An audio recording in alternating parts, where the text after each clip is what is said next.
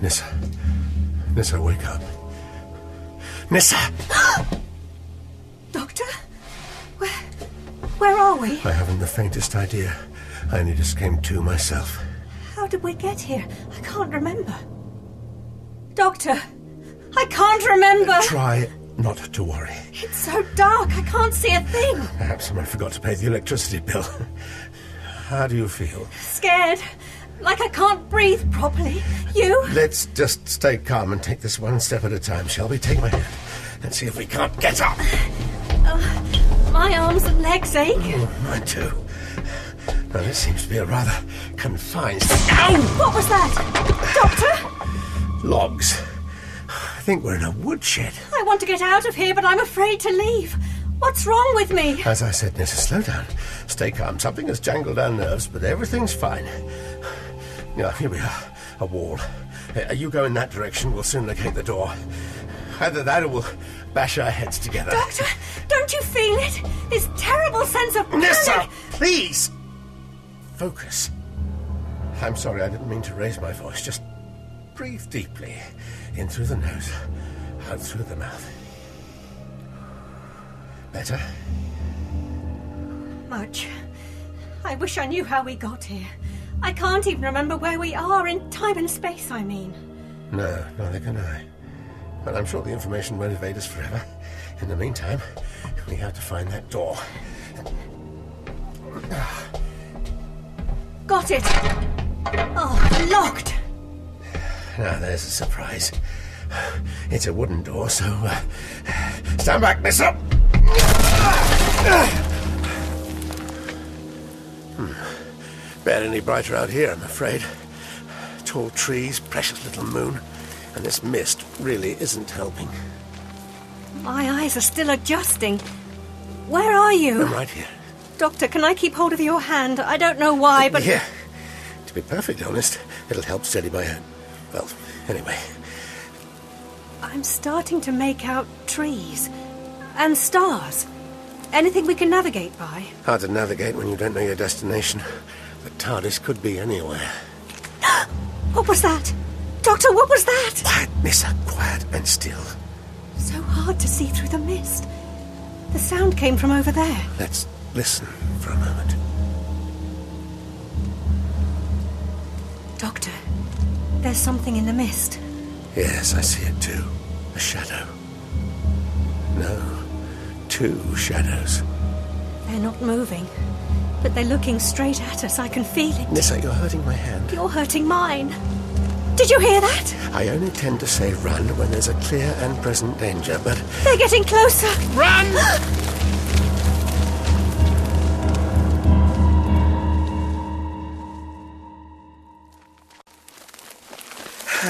I really should play more cricket, Nissa. Stop! Can we afford to stop? Whatever it is is still behind us, I'm sure. Whatever it is, I can't believe we're running from it without good reason. Doctor, What is it? up there, hanging from the tree. Ah, it, it's nothing, Nissa, just a length of rope. It's more than that, Doctor. It's a noose. Best we don't dwell. Look, over there. What is it? It's a cottage on what appears to be the edge of a village. Looks rather smart. What, with just one floor? Size isn't everything, Nissa. Just ask the TARDIS when we relocate it. But perhaps we could shelter there till daylight, when we might be more composed. We don't know who lives inside. Nissa, we have to fight this sense of fear. We seem to be experiencing the same sense of, well, panic. So you do feel it. It must be artificially induced. It must. We have to bear that in mind and get to that cottage as quickly as possible. Come on. Wait for me.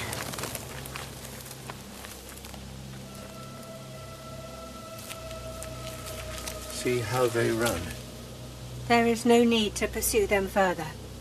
They must recharge.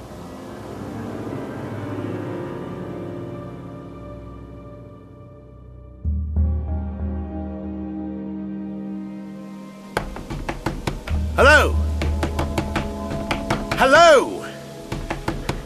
Anyone home? Doctor, I can see those shadows again at the edge of the clearing. They're watching us. Hello! Hold ye hard, sir. Of course. Sorry if we've woken you.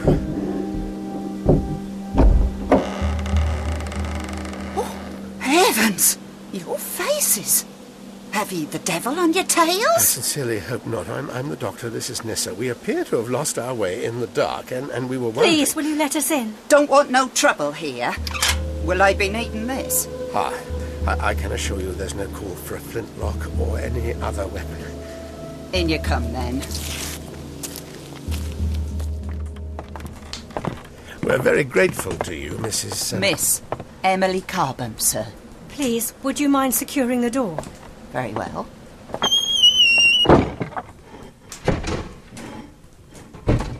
Now then, what have we got here? M- My, but your clothes are queer. You live alone, Miss Cobham. I soon will, sir. Aye, that I will. Can I offer ye some partridge? Most kind. Thank you, but I'm afraid I'm not hungry. What did you mean, Emily, when you said we- I'll heat it up. Vegetables to go with it. Ivy and I have lived the life since our mistress passed away, God rest her soul.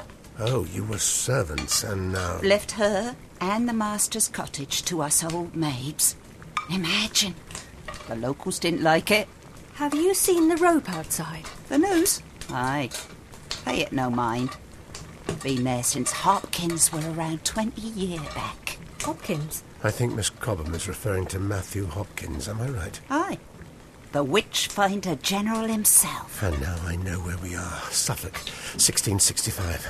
You were very trusting to let us in. Could hardly say no. I saw the fear on your faces. Yes, thank you. We're, we're, we're stabilising now. Then why look out the window?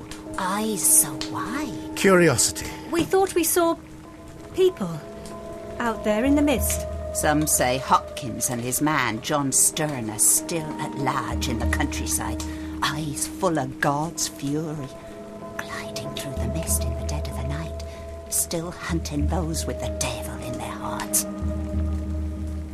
Sorry, ma'am. Did I scare thee?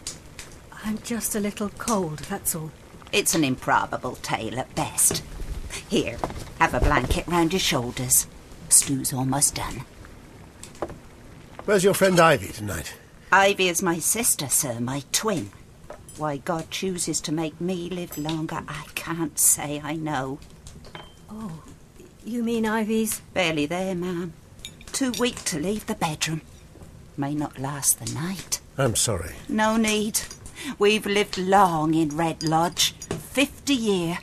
A miracle for maids like us. Red Lodge. So that's where we are. Is that the name of the cottage? As I recall, Red Lodge is the name of the village. Emily, might I see your sister? There may be something I can do. Won't hear of it. Sit yourselves down. Please, it, Eat. please, it'd be no trouble. Eat, sir. Very well, Emily, but I, I won't give up. Fire's burning low in the grate. Best fetch some wood. Please be careful.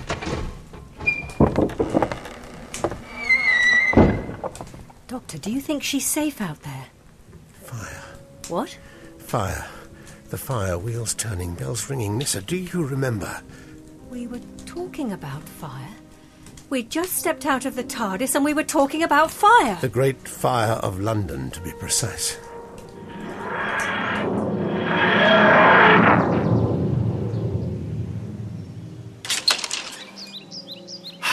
It's 1665, Nissa. A whole year yet before Pudding Lane. Do keep up. Do we really have to explore every time we land somewhere unintended? He who never explores Nissa will never truly find himself. Who said that? Me, just then. I think that's rather good, actually. Look, sunset. Isn't that worth leaving the old box for?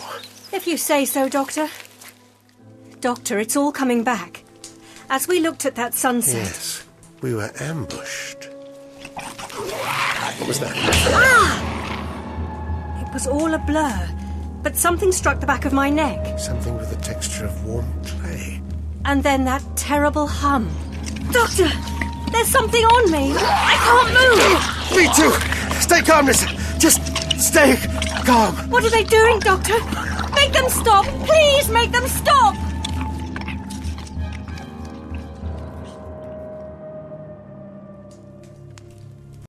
I can't remember anything else until the woodshed. I don't think I want to.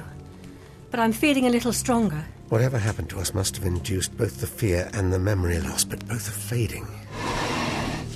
Nissa, Take a look at Ivy, would you? Let me know if anything can be done for her. Of course. Where are you going? To make sure Emily's all right with that wood.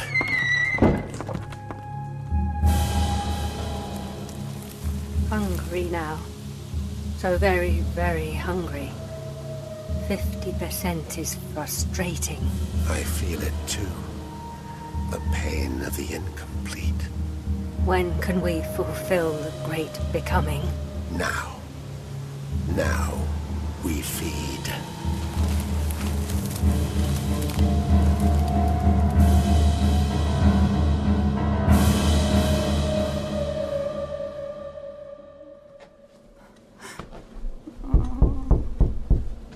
Ivy? Who is that? Ivy, Stay away. my name is Nissa. I've come to see if I can help. What is the nature of your illness? Nissa, ma'am? Where might a name like that be from? Oh, a long way away. Foreign lands, eh? I never seen 'em. I, I never will.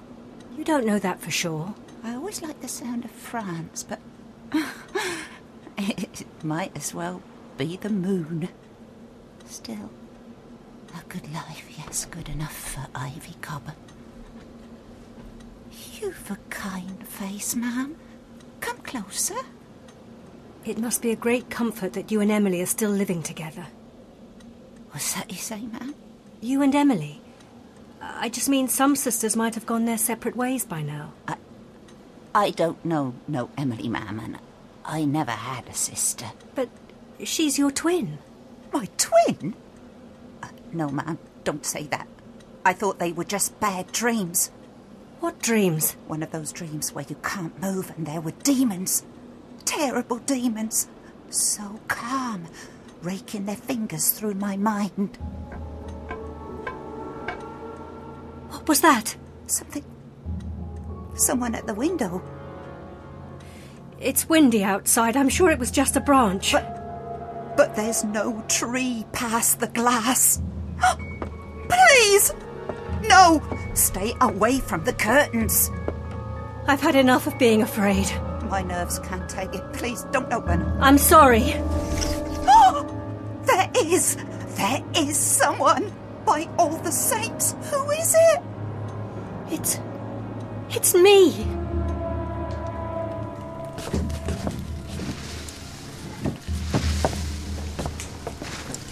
There, sir. Now the fire will last all night. Improbable.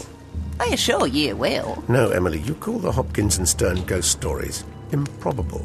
Where did you learn a word like that? I mean, I find it a touch improbable that you would use it, not because you lack the intelligence to employ it, but because it sits badly in your mouth. Almost as if someone else was saying it, someone else letting themselves slip. Pardon me, sir. Ma'am, this is a devil come to trick us, or worse. She looks all burned, but she has your eyes. No. She's half me.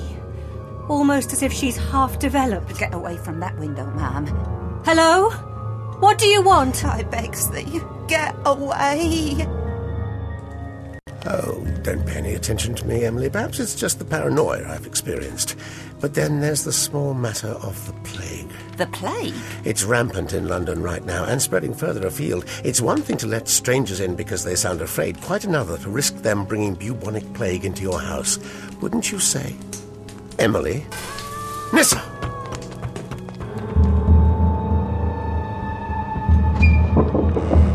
Nissa! Nissa! The young woman has been taken Taken, taken where? to a place where we can feed without I interference. warn you now, if any harm befalls her, There is no if. The probability is 100%. probability. I take it this is Ivy. Oh, no pulse. Ivy is now an empty vessel. She has served her purpose. This woman wasn't your twin, was she? She was the original on which you modelled yourself. Correct. It takes two full charges to duplicate a human. Charges? You think of humans as as batteries. The first charge allows duplication to begin. Each template must be allowed to recover before we take the second. I assume that's why we were locked up in the woodshed. You recovered from the first charge sooner than expected. So there are half formed versions of Nissa and I walking around out there. Well, this is all very informative, but I have to find the original Nissa. So if you'll excuse me. Oh. You were incorrect to say that this weapon would be unnecessary.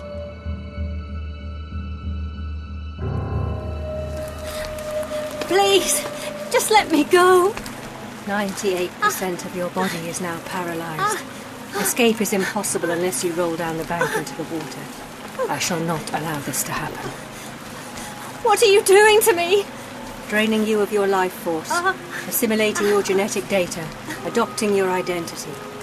The first charge gave us your basic body structure. And now you're taking my mind. Correct. Our invasion will require stealth. It is necessary for us to adopt both the outward appearance of humankind and its internal characteristics. And what happens to me after this? Precisely what happened to the human. Ivy. I don't suppose you'll pay any mind to the humble suggestion that you pack up and head home. The Spearer will never retreat. Please stand by the fire where I can see you. Tell me, why did you invent an Emily when we arrived? I- I'm guessing you drew upon poor Ivy's memories, perhaps memories of how she behaved when she had visitors before, but why bother? You could have just paralysed us and got it over with. Bide in time, controlling you. Waiting for you to recharge, we have discovered that 100% of humans cannot recharge when immobilized. Remarkably fond of figures, aren't you? Numbers yield precision. Precision yields results. Which mean nothing compared to respecting life. You respect life in all its forms? I do. Well, unless you happen to have an eye stalk and a habit of exterminating galaxies. The Spira do not. This world will be sufficient for us to flourish. Therefore, you must respect us and our intention to assimilate the entire population. Logically, that should be true. In reality, however, I'm going to walk out of the front door. Goodbye. Stop! I will use this device. No, no, you won't kill me. There's nothing like death to bring about a 100% energy loss. And with me dead, you won't be able to finish the process of assimilating me. Oh, hello. My clone self, I presume. You are my template. When assimilation is complete, I will be indistinguishable from you. Apart from the fact that I'll be dead. Surrender yourself to the great becoming, Doctor. Thanks awfully, but I rather think I'll resist it instead. Stand aside, Doctor. Your failure to resist the first charge was precisely 100%. I have a rule never to be paralyzed twice in one day, so I'm afraid I must be off. This door is the only way out. You're forgetting the broken window in Ivy's room. Goodbye. After him.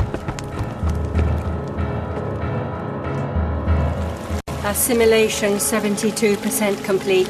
Please, stop. It is too late. Your mind is opening up to me. Your memories. I will fight this with everything I have. I feel. I feel the sun on my skin. What? I play in the endless gardens. Warm seasons seem to last forever. You're inside my mind. Sunrise and sunset. My favorite times of the day. When my father is home. Don't you dare speak of him. When my father is home, we sit together in the grove. We watch the sun. I am happy.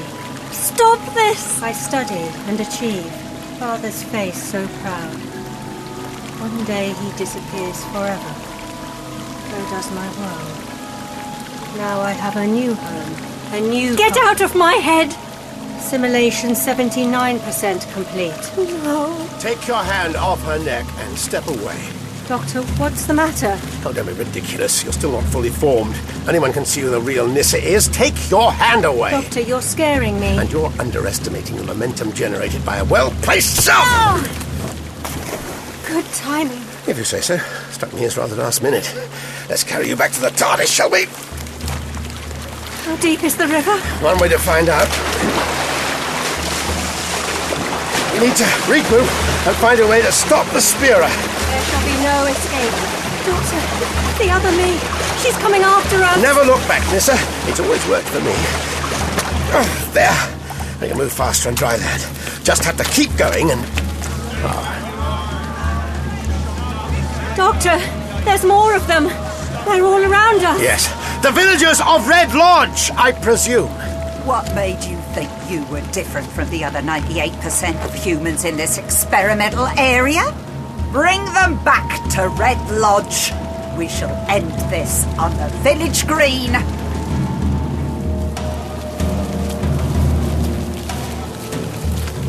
Listen, I'm really very sorry about all this. It's not your fault, Doctor. It's always my fault. My brethren, abandon your positions and gather round. The first stage of the invasion of our new home planet reaches its conclusion.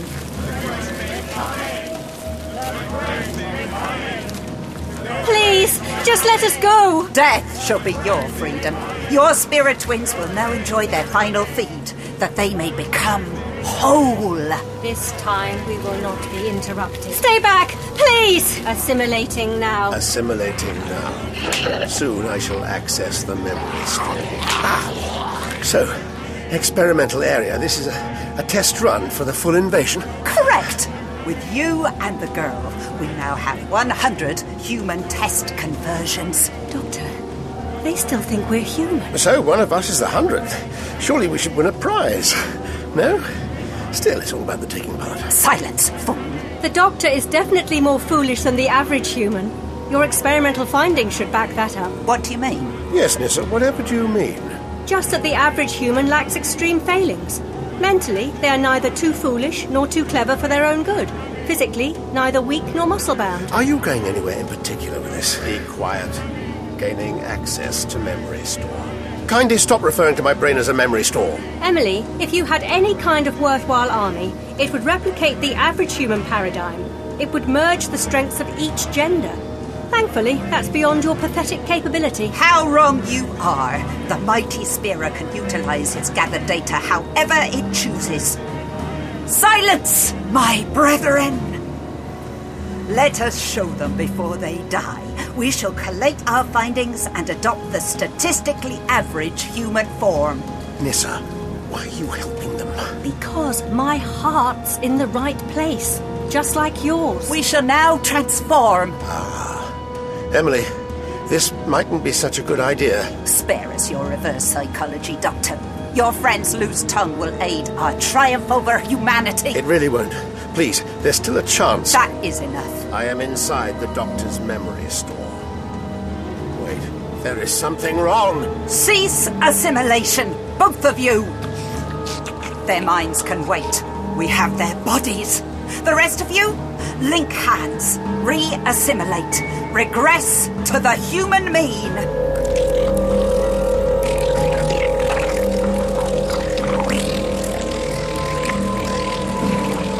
You see, Doctor, look now upon the Earth's new human race, genderless and statistically optimized. Oh, Emily, if you'd only gone home like a good spearer.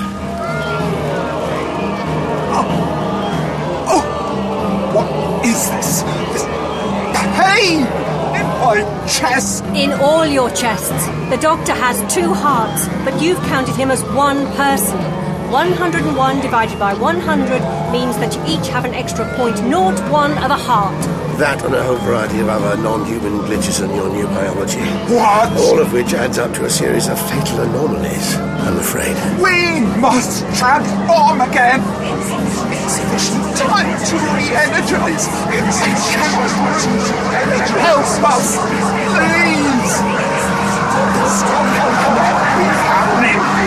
The mighty Spira! Doctor, why are your eyes closed? Are you alright? I just can't watch.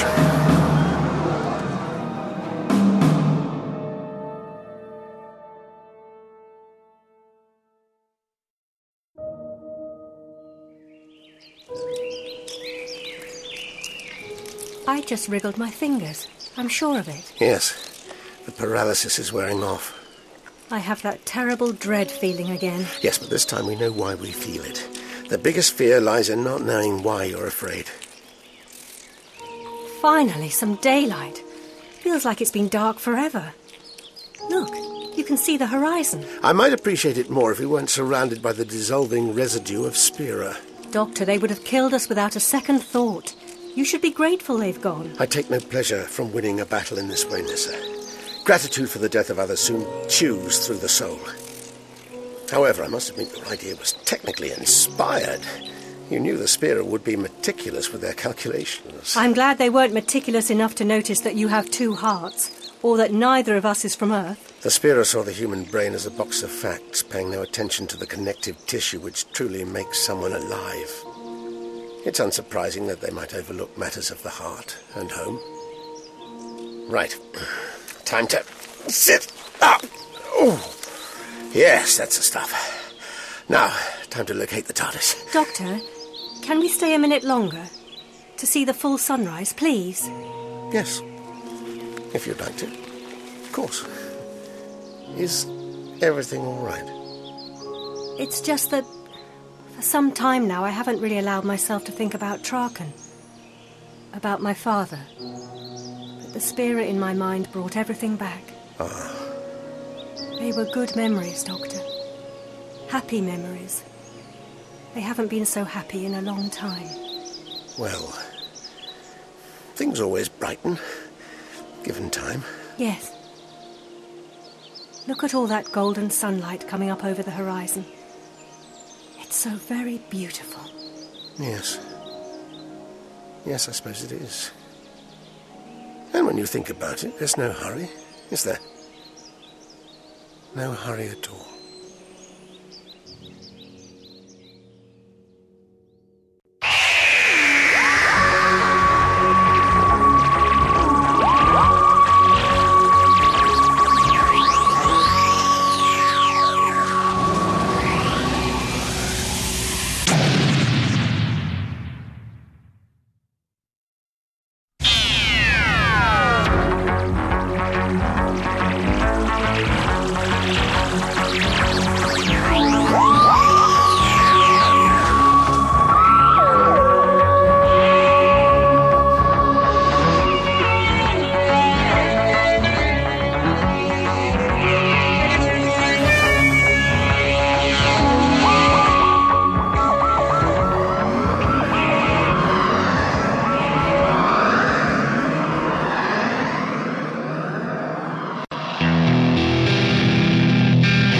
Ready, darling. Uh, count me in. One, two, one, two, three, four.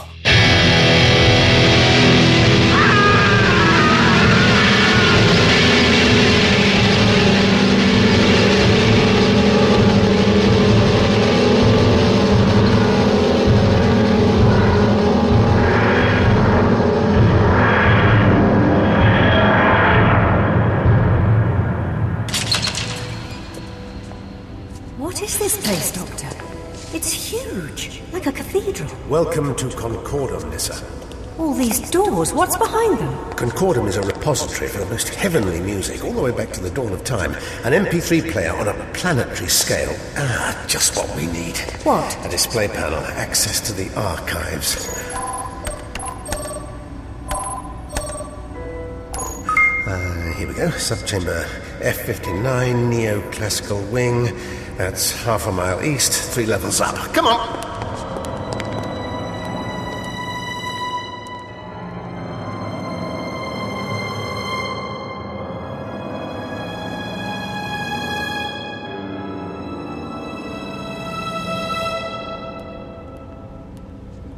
There are millions of vaults like this covering the entire planet.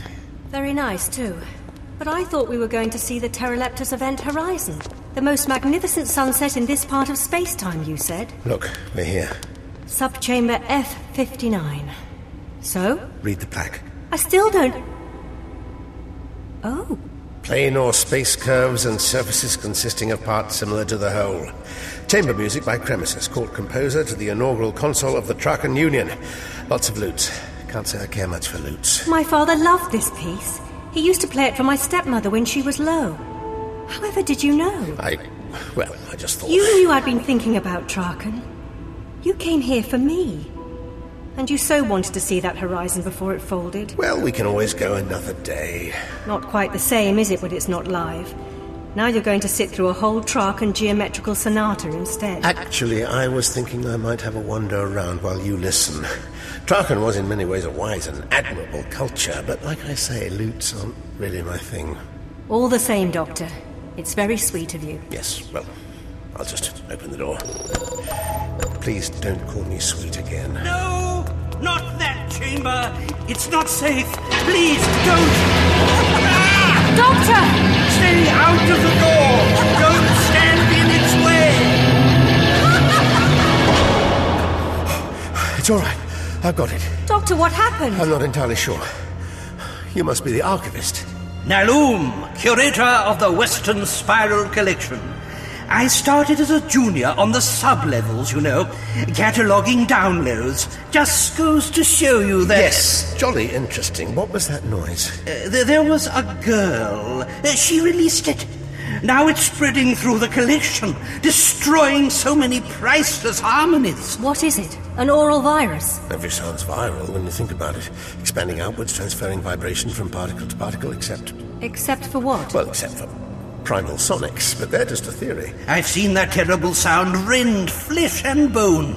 If you'd have taken the blast directly. Yes, I... but I keep hearing bells. That can't be good. Can I access the data call from here? Yes, but. This shouldn't take long. What's he doing? He's tracing the infection back to its source. Here it is Ground Zero. One single recording within the collection. White Wave Soft Haze, composed on Earth in the late 1960s by one Jeff Cooper. Genre progressive rock. What's that? Again, not really my thing. If I may elaborate. Please do. Jeffrey Belvedere Cooper, born 1941, was a reclusive guitarist working in the progressive rock field. Known to aficionados as the Coop, his quartet achieved notoriety on the club circuit through a short composition entitled You Can See My Pad, Doll, which I believe was banned by the British Broadcasting Corporation. Would you like to hear it? Yes, please. Absolutely not. Suit yourself. Uh, after a brief solo career, Mr. Cooper vanished without trace before completing his final composition, a psychedelic suite entitled White Waves, Soft Haze never released. That's impressive. Nissa, TARDIS, now! I'm an archivist, young lady. This is my archive.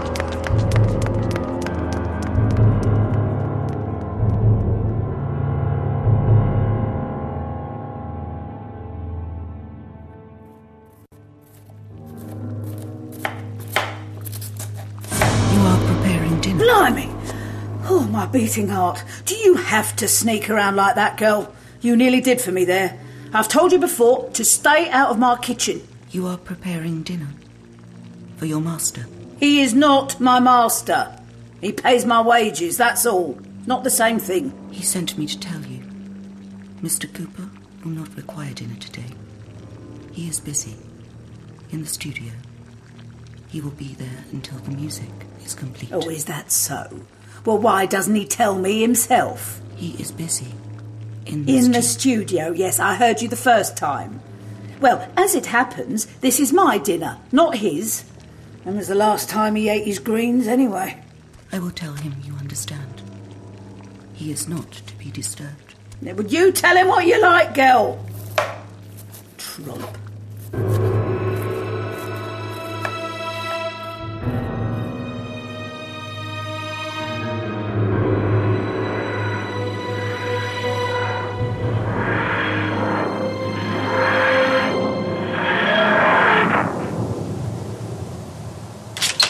Ah, 1968, the country estate of Geoffrey Cooper, rock icon. Nice place. Do you think so? Seems a little ostentatious for any one man. This from a homeowner who doesn't even know how many rooms he's got. Hmm. Quiet, isn't it? The rich like their privacy. They like their isolation. But this isn't quiet like tranquility, it's quiet like death. No birds, no animals, just the breeze. Hey! You two! What do you want? And a rather angry looking woman. She's coming over. L- let me handle this. Hmm, be my guest. This is private land. Didn't you see the signs? Although I suppose you pair are used to breaking into places you've no right to be. Look at you, in your King's Road rags and your. your. Is that a vegetable you're wearing? It's decorative. Uh, we're, we're here to see Mr. Cooper. Perhaps you could let him know we've arrived. We're um, uh, friends of his, uh, musicians. You don't fool me, Sonny. None of his musician friends call him Mr. Cooper. It's all cat this and dude that. Now, if you don't scarper, I'm calling. He's not a musician. Just wishes he was. And who might you be? Met the coop in a club. Asked me back to see his paddy did. Couldn't shake this cat once I'd told him. The coop's his idol. Oh, I see. You're a groupie. What's that? Never mind. Uh, so, can we see him then? The uh, the coop? He's in his studio. He's not to be disturbed. Well, we'll just hang out here till he's free, if that's all right. If the coop don't like it, he can tell us to scarper himself, right, Dol? Dol? Oh, suit yourselves. You stay in the kitchen, mind, where I can keep an eye on you. Tell you this though, I don't approve. You could at least stick to one girl at a time. I'm seeing a whole new side of you today. Come on. Funny about birds.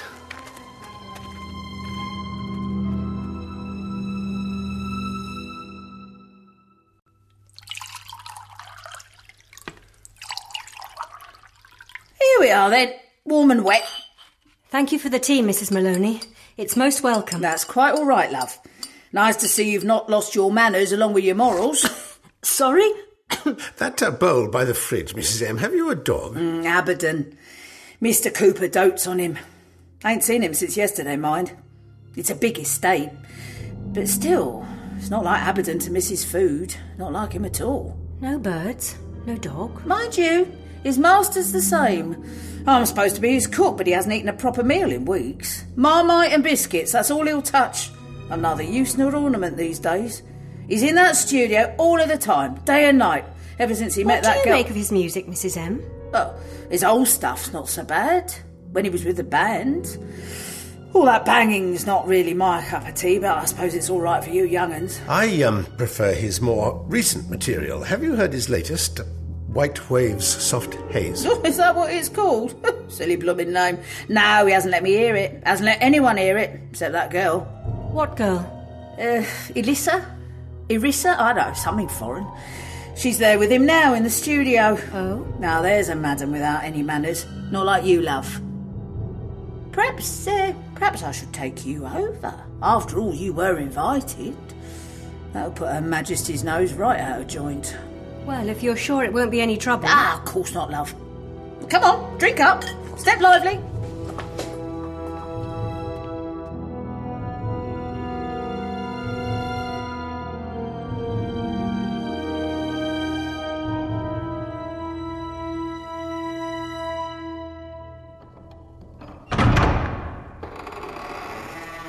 Mr. Cooper's studio is in the cellar. Watch out for the mice. You have mice? Whole house is riddled with them. Nasty beggars. But have you seen any recently? In the last few days? Now that you mention it, no. Ah, Good riddance to them. Doctor, the animals. Why would they all disappear? I'm not sure. Well, here we are then. Ah, the studio. In you go. Now, this is the mixing desk. Studio proper's through the glass, see? Oh, he's turned the lights out. Why? Like I say, you're a nice girl. Oh, look at this. A lute. Marvellous. I thought you didn't like loots. When did I say that? Back on Concordum, subchamber F59. Oh, well, ah, this one's marvellous. Mrs. M, where is Mr. Um, where's the coop, I mean? Oh, he'll be in there somewhere. If he's recording, why can't we hear anything? No music. Well, you wouldn't out here, love. It's soundproofed. But you see that light above the door? It means Mr. Cooper ain't in a session just now. So we can go in? Better knock first, just to be safe. No answer. Perhaps we should just oh, there she is, skulking behind the glass. Yes, yes, love. You, you, love. You've got visitors, love. She can see you, but she's not paying any attention. Just standing there like a statue. Oh, so rude. Foreign, I told you. They're all the same. No, no, no. It's as if she's listening to something. Wh- What did you say her name was again? Out of the way. Look, I'll give her what for. Oi! You in there! I know you can hear me! Do you see that, Nissa, on the floor of the studio? Looks like rags. A pile of rags. And the glass is vibrating. Right, that's it. I'm going in. I won't stand for Lady Muck treating this place like she owns it. Vibrating? What does that mean? It means. Oh, Mrs. M, no! Don't open the door!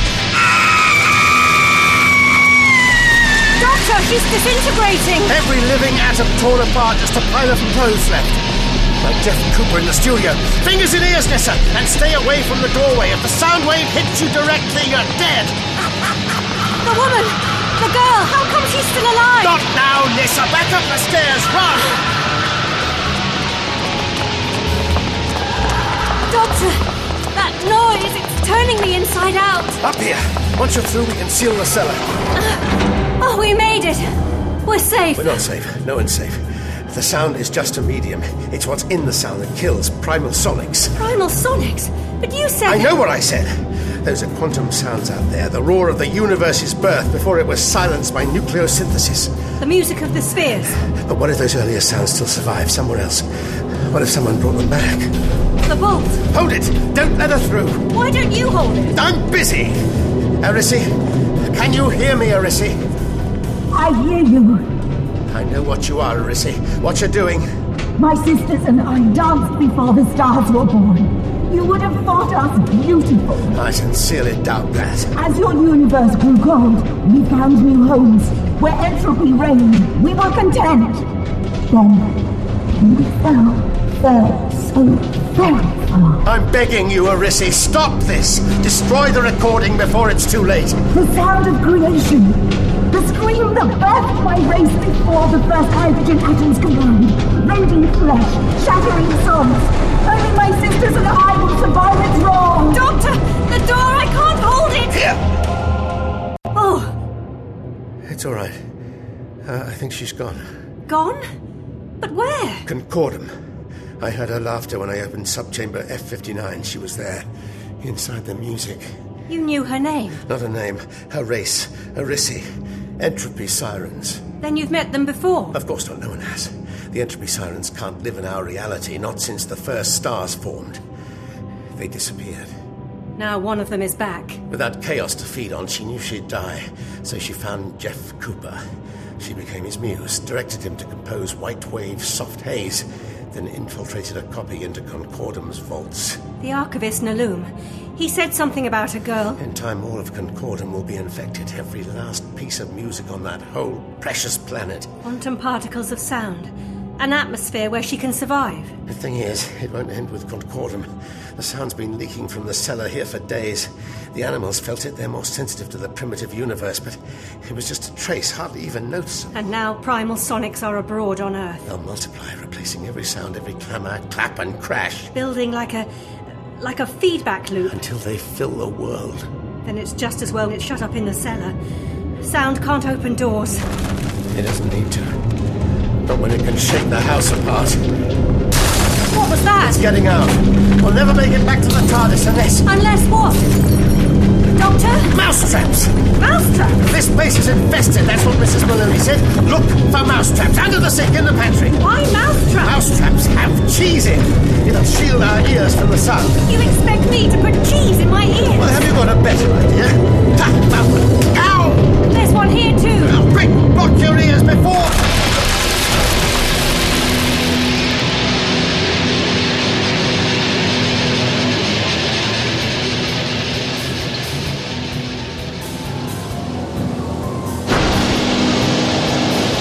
Doctor, the sound's out of the house. It's everywhere. Come on, Nissa. We have to get back to Concordum. Sorry, I can't hear you through the cheese. Now, never mind. Cheese, cheese. Yeah, got it. Doctor, quickly! Inside.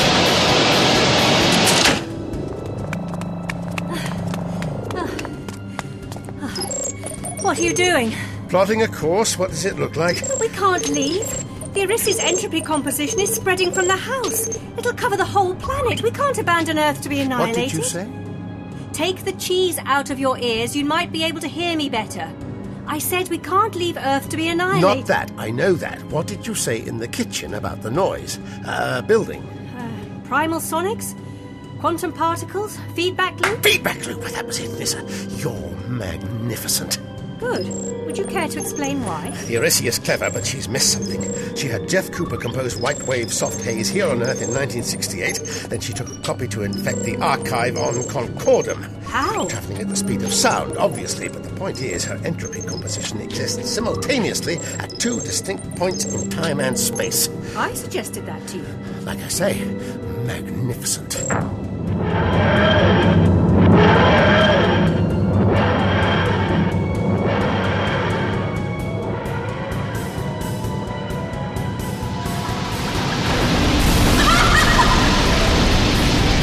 Do you hear that, Archivist? The song of the Oasis will bring chaos out of order, restoring the universe how it was. Stop! Stop!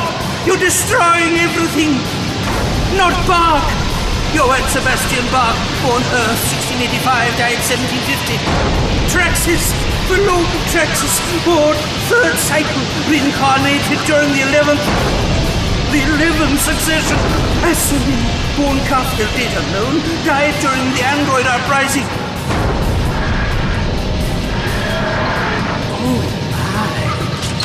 Archivist Lulu, where are you? Wave so I can see you. Here, behind the console. The composition is breaking free. My ears. The whole level's engulfed. Don't move. I'll be right with you. Here, look, this is yours. What is it? Don't ask. Follow me. Run!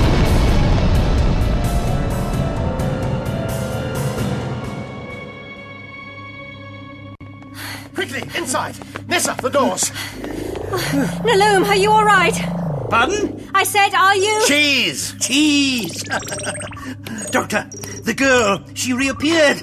Now that unholy sound is spreading exponentially, consuming Concordum. The entire subcontinent of romantic laments has gone already. Don't worry. The doctor has a plan. Which is? Ah, that's it.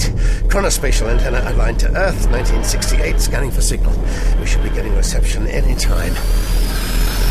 Now! No! That's that sound! That composition! Receiving it loud and clear now. Set amplification to maximum, Nissa. Amplification at maximum You're broadcasting it! to the whole of Concordum.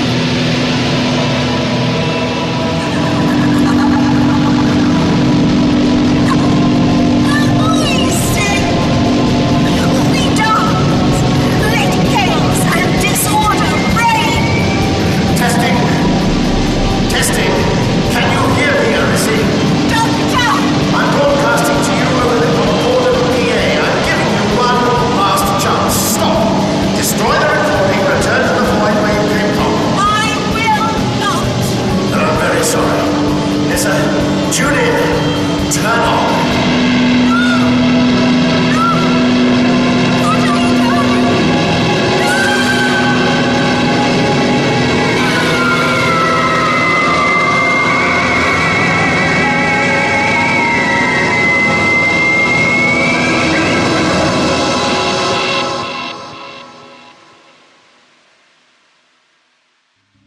What have you done? You boosted that hell spawned howl! Calm down, calm down. There's no need to. Nissa! Don't get him off me!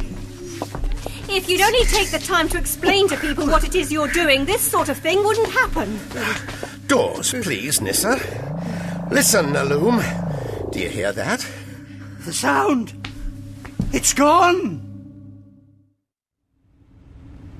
The music was growing through constructed interference, note after note, building and amplifying a feedback loop. Rather ironic.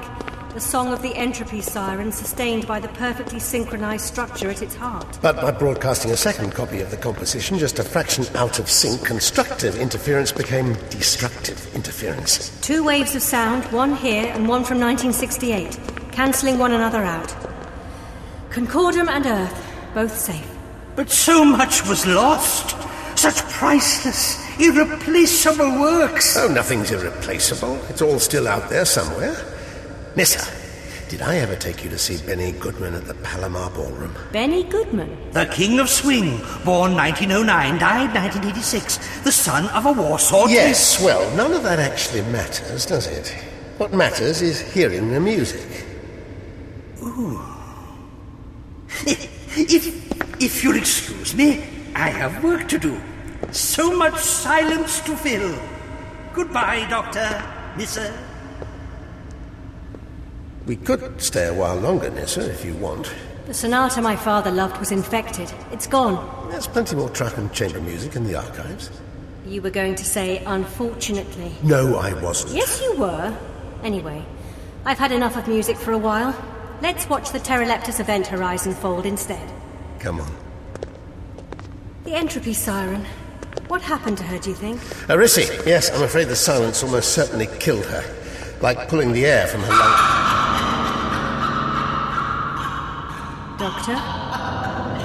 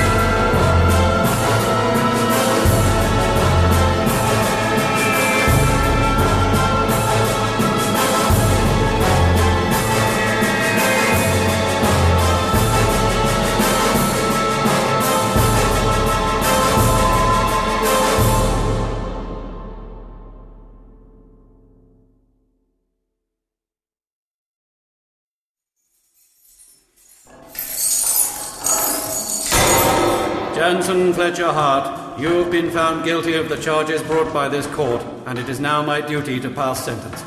You are an habitual troublemaker who has shown little respect or regard for colony officers. We therefore commit you to the maximum term allowed for these offences. You will go to Folly Prison for five years.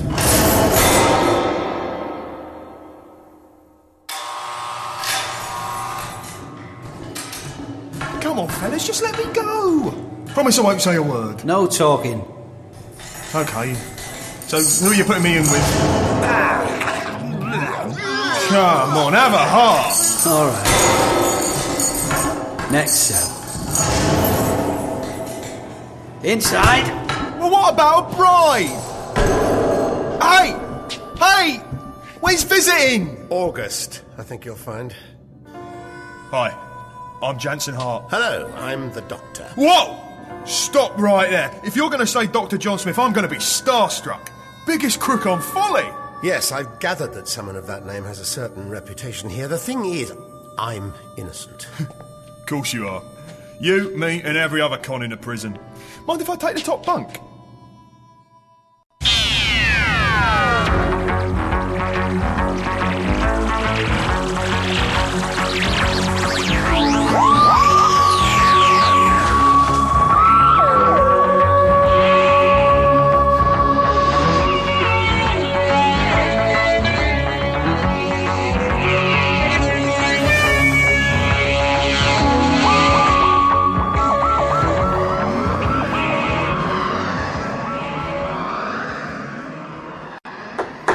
Folly Parole Board hearing for prisoner Jansen Hart. Mr. Hart, you've been here a week. Why should we parole you? I left the gas on at home. Listen, Governor Chaplin, I'd like to take this opportunity to say I'm sorry. I was only kidding when I said what I said about your walks, which, you know, you don't have, obviously. Parole refused. Ten days solitary. Take him away. Next. Ah, yes. Prisoner Jabrez. Whatever. Parole refused. Next. Oh. Dr. John Smith. Again, really, just the doctor. Uncooperative? Dr. Smith, do you still maintain that Folly Prison is going to explode? Yes, I'm afraid so, shortly after noon on the 10th of May next year. You really must get everyone out before then. Alternatively, you could stop making these threats to blow the prison up, which, I might remind you, are what got you two years' detention in the first place. I am not making threats. I've explained time and time again. I picked up a trace of the explosion in my TARDIS. Well, and- it must have been a really long fuse. Parole refused. 20 days solitary. Please talk to my friend Nessa. She knows all about it. I must admit, I'm terribly worried about her.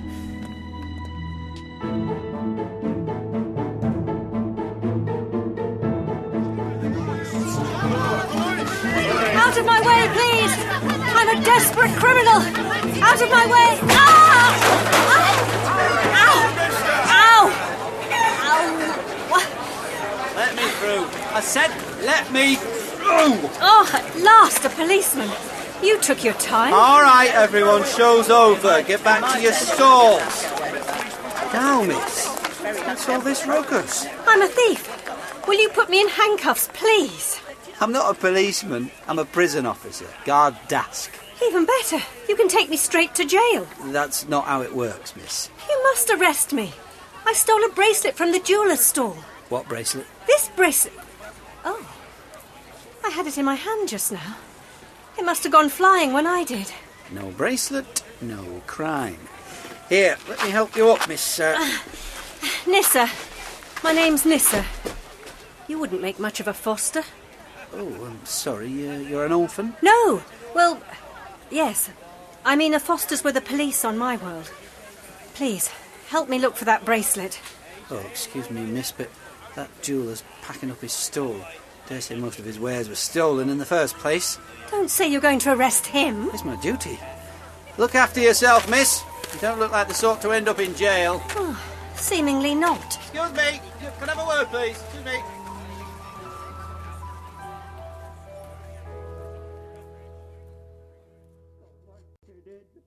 to take all my shit in. I wanna be 18 days, or is it 20? Doctor! Jansen. Hey, doctor! What is it? Can't sleep, you? Uh, forgive me, Jansen. It's just I'm, I- I'm trying rather hard to concentrate. What on? A terribly tricky temporal conundrum. I picked up a future echo of an explosion at the prison in my TARDIS a whole year before it's going to happen.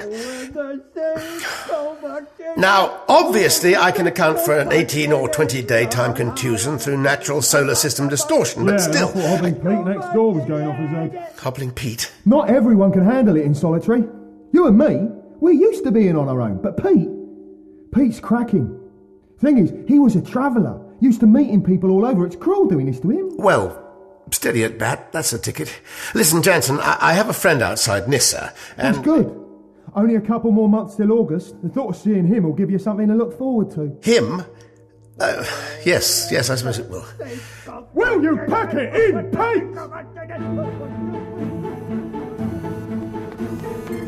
Dask here. Intruder sighted. Repeat, intruder sighted. Stop right there! Hands where I can see them! You again! Dask, I thought you guarded the prison. I'm underpaid. I do security work on my nights off. What are you doing here, miss? As you can see, I'm breaking into this warehouse. You've caught me, so you must call the police to take me to prison. Sorry, miss. Of all the 132 warehouses in this industrial estate, you pick the one that's empty. What? Take a look. Nissa, is this a cry for help?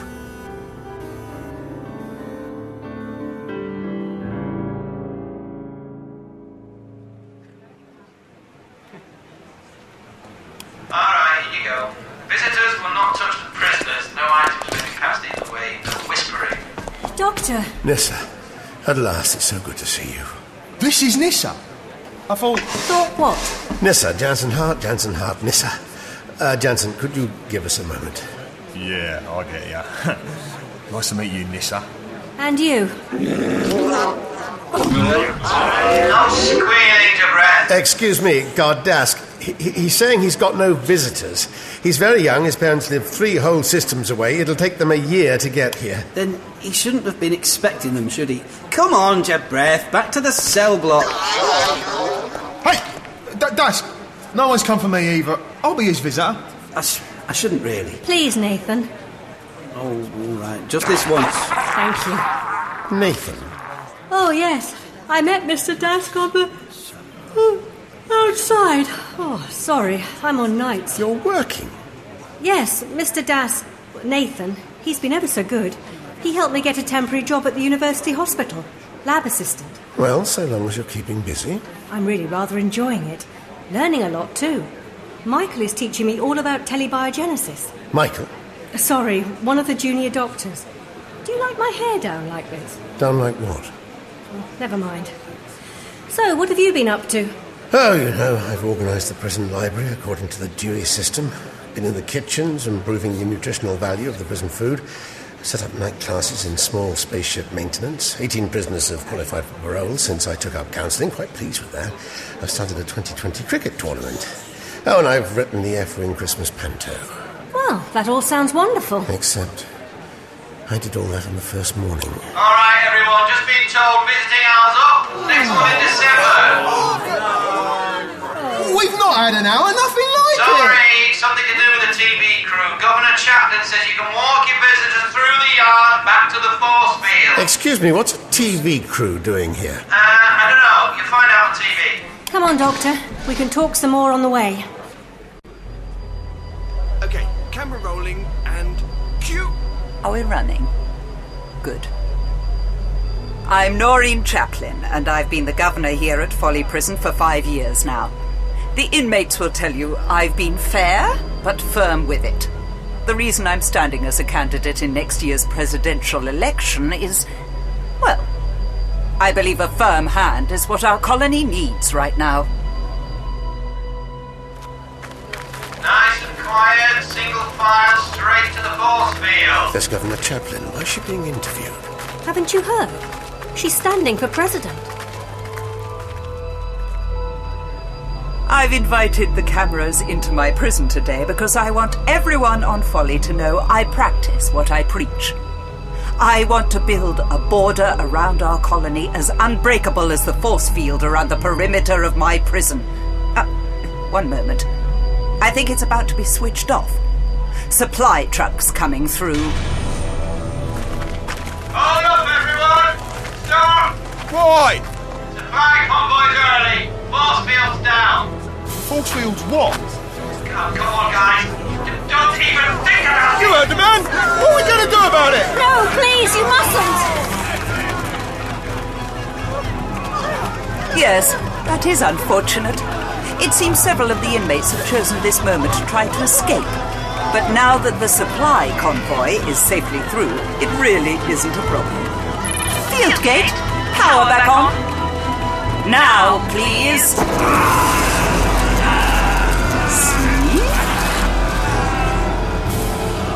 Idiots! They didn't stand a chance! Nathan, help us with the injured. Nathan! Yes, yes, of course. The electrical surge has amputated this man's foot. We need a cauterizing kit. I'll get the medics. Johnson, where's Johnson? We made it! Me and Hobbit Pete, we made it! Jansen, please stop! Catch you later, Doctor. Come on, Pete. Hobble, hobble for your life. Two prisoners made it through, you think?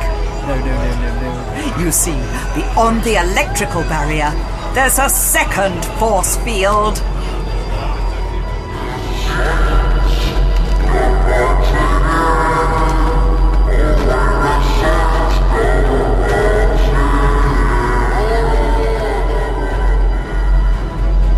It's new technology.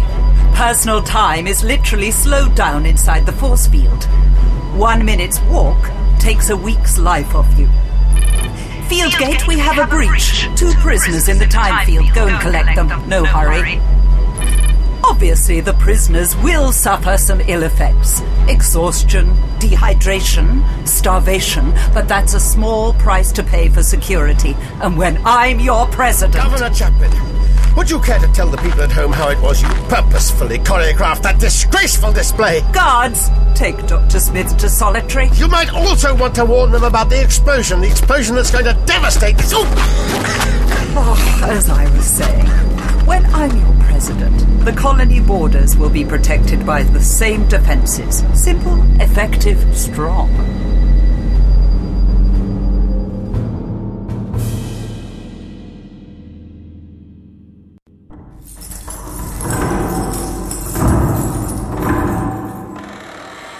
Prisoner Smith will stand. Dask, if this is another cell inspection, I can assure you there's absolutely no need. Good afternoon, Doctor. Ah, Governor Chaplin. I confess I've lost track of time, rather, which is a new and not very pleasant experience, but isn't my parole hearing long overdue? This is your parole hearing, Doctor. Dusk, wait outside. Ma'am. No, about this time field of yours. Yes, the time field. You'll be pleased to hear that I've made a few alterations. Good, good. It no longer takes a week of your life to cross it, it takes a year. A year?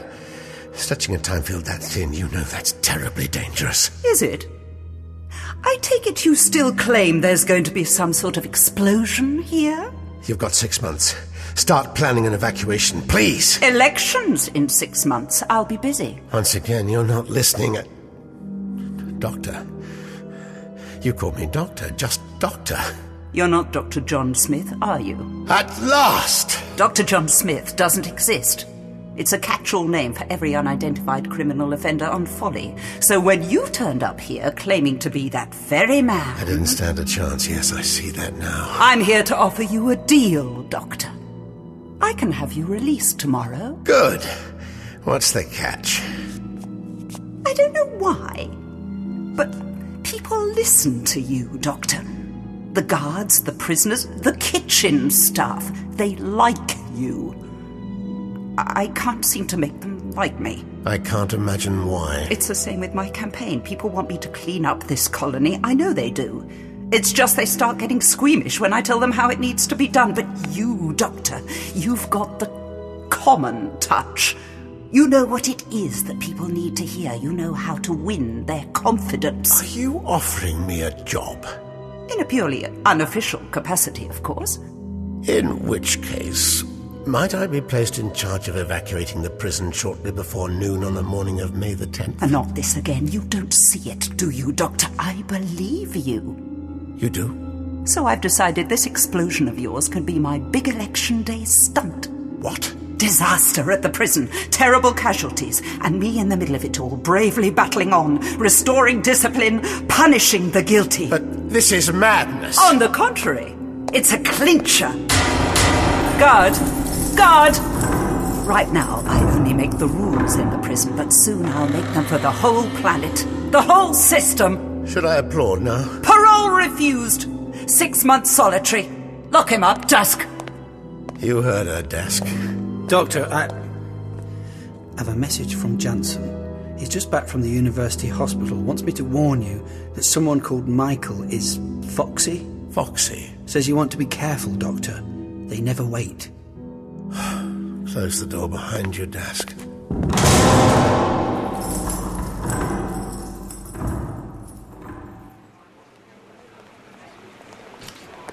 Alright, you know the drill. Visitors will not touch the prisoners. No items may be passed by the way. No whispering. Or squealing either, Jibret. He's bored, poor thing. He knows he shouldn't have played truant, but it was quadruple maths. He didn't think anyone would notice. What? Nissa, over here. Jansen, where's the doctor? Aren't you pleased to see me? Yes, yes, of course. It's just that I need to see him. Yeah, well, he's still in solitary. Four months now, it's a record. We're running a book on how long the governor will keep him in there. Is he all right? I guess. He's singing a lot. Most days you can hear him from the exercise yard. We've been playing cricket like he taught us, you know, to keep his spirits up. Keep on telling Jabreth swallowing a ball and regurgitating it doesn't count as a catch. Oh, yes, cricket. Do you have, um, Bales? If I had bailed, do you think I'd still be in here? Sorry, let's talk about you instead. I'd rather not. Michael, right? He's all not well in paradise. The wedding was very elaborate. Oh. Yes, they seem very happy together. Ah. Still, I finish at the hospital in a few weeks' time. Listen, Nissa, I won't be in here forever. And when I get out, I could use a partner who's smart. Partner? What do you say? Your brain's my beauty. We could be the next Bonnie and Clyde.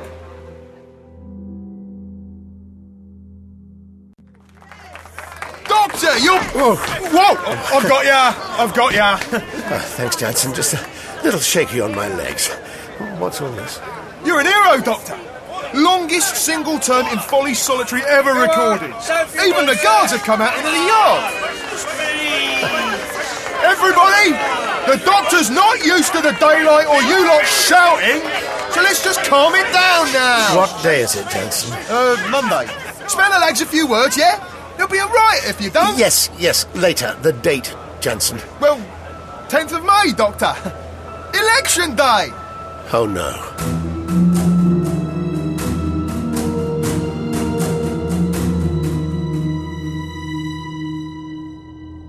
Please, Governor Chaplin. I still don't understand exactly why it is I've been arrested. I have the details here. Ah, yes. Nissa Tracken, remanded without bail on charges of criminal conspiracy. What conspiracy? Allow me to explain. It's prison policy to record all visits, just to ensure nothing untoward is going on. But I've done nothing untoward. The 15th of March recording says otherwise. Computer, play. Listen, listen. I won't be in here forever. And when I get out, I could use a partner who's smart. What do you say? Your brain's my beauty. We could be the next Bonnie and Clyde. Computer, stop. Compelling evidence, don't you think? I don't know this Bonnie and Clyde. Guard! Ma'am? Nissa, you finally did it. So it seems. At least I get to see the doctor. Not if I send you to H Block. Dusk! We're taking this prisoner down. Come on, Doctor, say something. I have to get out of here. Tell me something I don't know. But first, Jansen, we need to get everyone as close to the prison perimeter as possible, just in case. Hello, it's nice to be back in the yard. I'm, I'm seeing, what is it, uh, 1,709 uh, prisoners and 17 guards. You counted. Yes, I I think that's right. Everyone, we're going to play cricket. 863 aside cricket. Everyone to my left, you're Australia. Everyone to my right, you're England. Come on, form up. Enjoying yourself, Doctor? Governor Chaplin, I'm going to ask you one last time. Evacuate the prison before. Yes, sir. Hello, Doctor. I thought I couldn't get arrested round here, but it seems I was wrong. Well, enjoy your association time, you two. I'm afraid I'm due at my count. Please, we have to talk.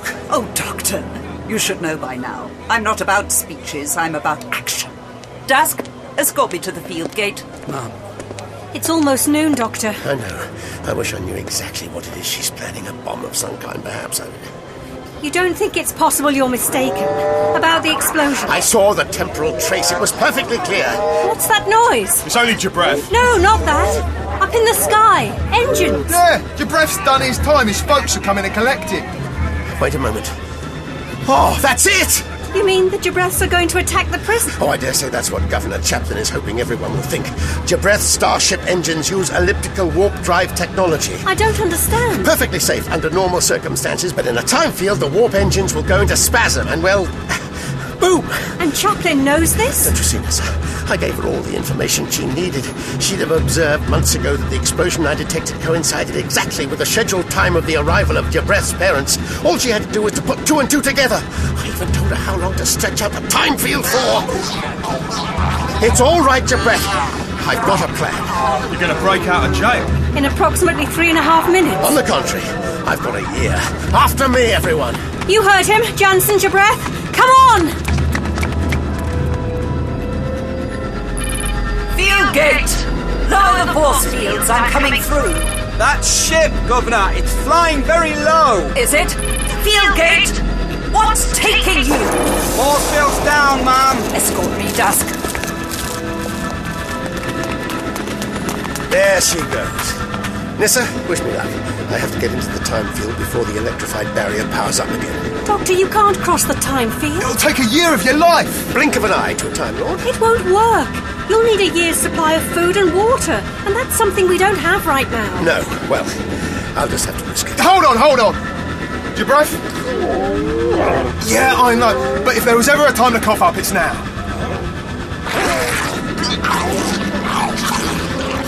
What's he doing? Regurgitating. Regurgitating Ah! what? Good heavens. There you go, Doctor. Fill your pockets. We got cans of fizzy pop, we got chocolate bars. Th- Don't suppose you'll need the magazines. What was all that doing in Jabreth's stomach? Contraband. No wonder the cell inspections never turned up anything illicit. Yeah, turns out there's an upside to having an alien on the wing. Doctor, Chaplin's on the other side. This'll have to do. Thank you, Jabreth. Mrs. Jansen, keep everyone on the edge of the yard. Good luck, Doctor. The ship's getting closer. Listen, what is a Time Lord exactly? Focus, Doctor. Steady pace of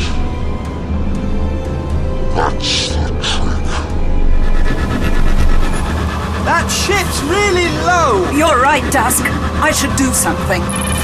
Jabratshi, welcome to Polly. This is Governor.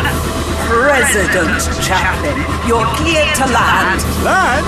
And don't worry about the time field distortion. It's normal on Polly.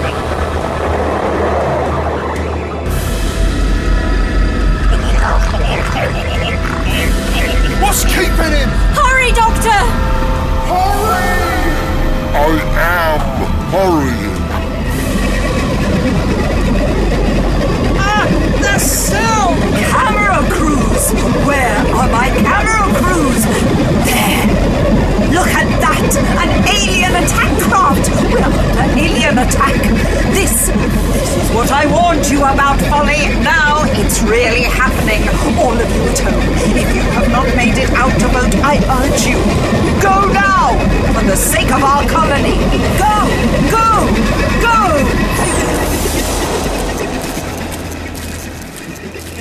It's gone. The noise. It's gone. What? Field gate! Raise the force fields! Field gate! Come in, please! The force fields are down. He made it. Yeah. Everyone! The force fields are down! Jansen! No! The prisoners! They're breaking out! Dusk, shoot them! What, all 1,709 of them? Just protect me! Governor Chaplin, in here! Hurry! Doctor! What's he doing in field gate control? No time to debate! In here, now! Quick, Dask, hold the door. Doctor, it was you! You powered down the force fields! It was. You were on the other side of the time field. I saw you! When did you grow that beard? No time to explain, Governor. Stand over there, please. In the far corner. I can't hold the door, Doctor. You'll have to talk to them. I don't think they're in any mood to listen, Dask, but I have another solution in mind. Whatever it is, do it, Doctor! Do it! As you say, Governor. The time field? It's in here. I've narrowed it to around Governor Chaplin, a nice, secure, week wide exclusion zone around her own personal borders. You did that? It is rather basic time technology. Doctor, you here? Jansen and Nissa, there you are. We can't hold them back, Doctor. You're gonna have to give her up. The governor. Tell the crowd they're welcome to try, but as you see, she's spending a little time in solitary. The time field! Ha! That's smart! Alright, everyone, there's no getting at Chaplin. Not unless you want even more time inside. Go on, get out while the getting's good. Reckon I should do the same. Uh, not so sure about that. Come on, Dask! It's not like I won't be back soon enough. Please, Nathan? All right then. Jansen, you could always go straight, you know. I'll think about it. Honest! Bye, all! Hmm. Nissa, we should be off as well. You're not leaving her here. Chaplin? She'll be out of the time field in a week. She'll survive. But she's a tyrant. A tyrant who's gambled her entire reputation on security, but appears to have let 1,709 prisoners loose on the streets of folly. I think her poll ratings may just have taken a bit of a blow. Not to mention her chances of keeping a job. And the escaped prisoners? Yeah, some of them might actually have been guilty. Well, I only hope some of them will have listened to my advice. Then there's the temporal trace. The explosion that never happened. e- An echo isn't the same as an event. Besides, the explosion could never have happened if I hadn't detected it and warned the governor about it. A paradox. Come on. Yes, well, I don't suppose the Time Lords will take such a relaxed view. There'll be an inquiry. What do I do? What do I say? If anyone asks, just tell them the notorious criminal Dr. John Smith was responsible. I gather that's how it usually goes here on Folly.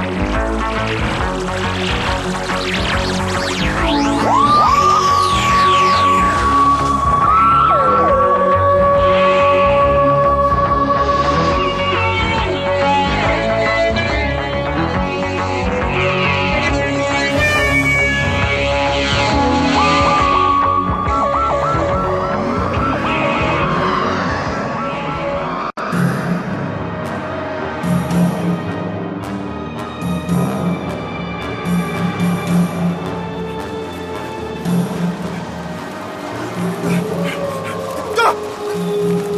Please, I beg you, keep it away from me. What's the matter, Mr. Pinfield? Did you not like the story? Everyone likes my stories. Everyone gets involved. Help me! Behind you! What? What? No! No!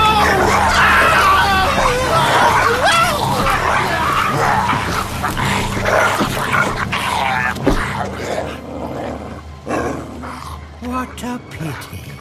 He didn't like my stories. Oh, hello! I didn't see you there. Have you come to hear some of my stories? I hope you have. They're very good stories, very good indeed. Almost to die for.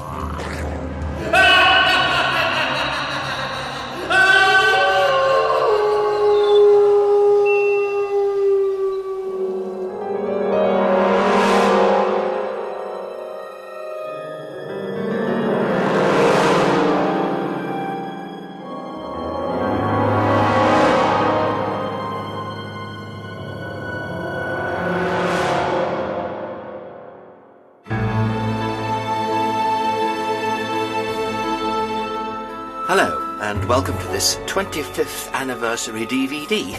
My name's Martin Ashcroft, and I directed Dr. Demonic's Tales of Terror. With me is. Sir Jack Merivale, actor. And I'm Joanna Burke. Hello. I played Carlotta in The Devil's Whisper, the first of the stories in the film. Um, can you. you know, Can you uh, say your. um, Oh, oh yes, sorry. Um, I'm, I'm, I'm Dr. John Smith, historical advisor on the Devil's Whisper. Great, so that's all of us. So, welcome to the commentary. Here we go. Opening titles here, as you can see. Designed by the legendary Paul Mundell, of course, uh, dead now, sadly. He's a lovely man. Lovely man, yes, absolutely. A lovely, lovely man. Much missed. So, Sir Jack, a lot of people probably won't realise uh, that was you as Dr. Demonic in the opening scene. No, no, they, they probably won't. Lot of makeup there. Yes, lot of makeup. lot of makeup. the idea was that I played a different character in each of the four stories. Which you, you did brilliantly. Oh, thank you. Unrecognisable every time. Of course. And that linked in with the whole devil as storyteller thing at the end. Look, c- can we give away the end? Uh, we can, yes, yes, yes, we can. Lovely Laura Price there on props. Such a shame. Uh, some of you may have heard of the so called Curse of the Devil's Whisper. Actually, it's, it's not really appropriate to go into that now. Tragic. uh, Tragic.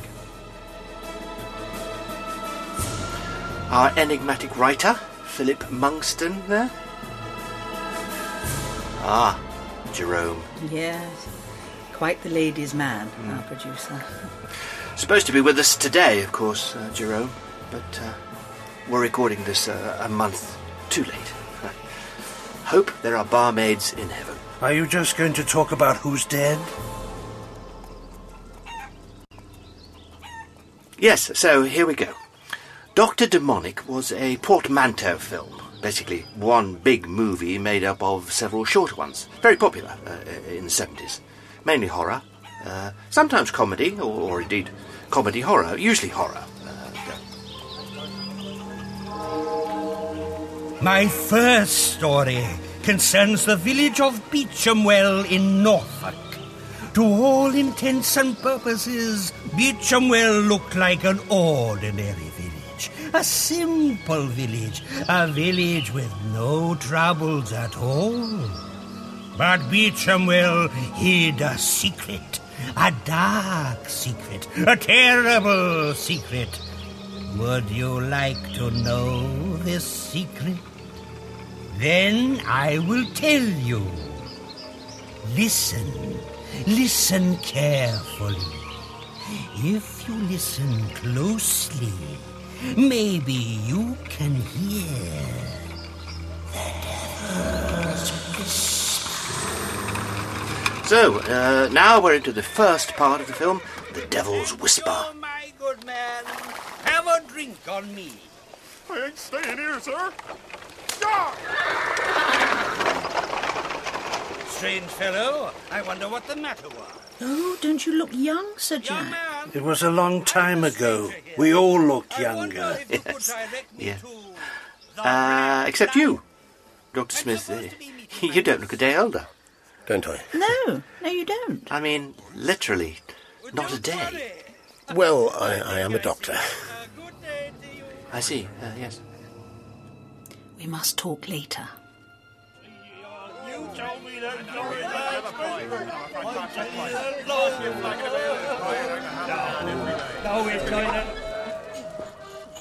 Oh, I, uh. I'm looking for my niece. Uncle, at last. Oh, that's um, Nissa. Nissa Traken. Nissa Traken. Yes. Only did the one film. Uh, European, I think. Maybe she went back. She said she was from uh, TARDIS, uh, I think it was. Tardis. Where's that? Romania. Oh, right. Good little actress, good, good little actress. Wonder what happened to her. You might not believe it, but it's true. And what can I do for you, sir? Would you like a flagon of Yes, so 1976 we made this. The long summer, wasn't it? Mm. Actually filmed in Beechamwell itself. It's a real village. real village in Norfolk. Lovely village. I lived in the area many years. Beautiful part of the country. It's based on a genuine uh, legend. Lots of funny legends uh, uh, from the area. Yes, like the mystery of Red Lodge. Do you want to tell us anything about that, uh, John? About the mystery of Red Lodge.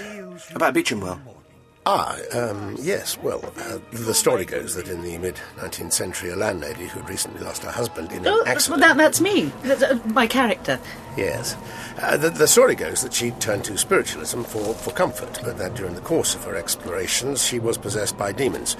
Um, demons that used her as a conduit for the possession of others. Uh, most of the village was taken over, and the number of victims grew exponentially. So then what happened? Well, uh, the possessions ended when a visiting professor and his niece. Oh, that's you. Uh, that's Sir Jack. Yes, yes. He, he and his niece reversed the possession and drove the demons away, rescuing all the villagers. And basically, that's it. Nonsense. Well, it is a legend. So, how much of that is actual historical fact? then? Fact is difficult to define, isn't it? Well, you must have some idea. I do, but. How much? All of it. What? Obviously, there's been some corruption in the telling. You're suggesting demons are real? Not as such, no. Then this landlady was, what, mentally unstable? No, explains why I was cast. Not exactly. It's complicated. Well, since none of us were there at the time, it's all rather academic, isn't it? Yes.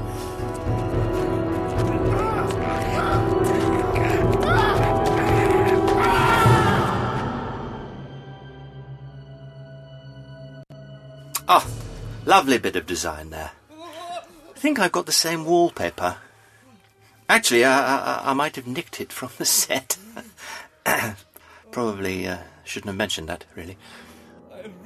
Building up to the first of the big sacrifice scenes now. Some of the props and costumes in this sequence are totally authentic. They're from Beechamwell itself. Uh, they're supposed to have been used in the actual events. Bring forth the sacrifice.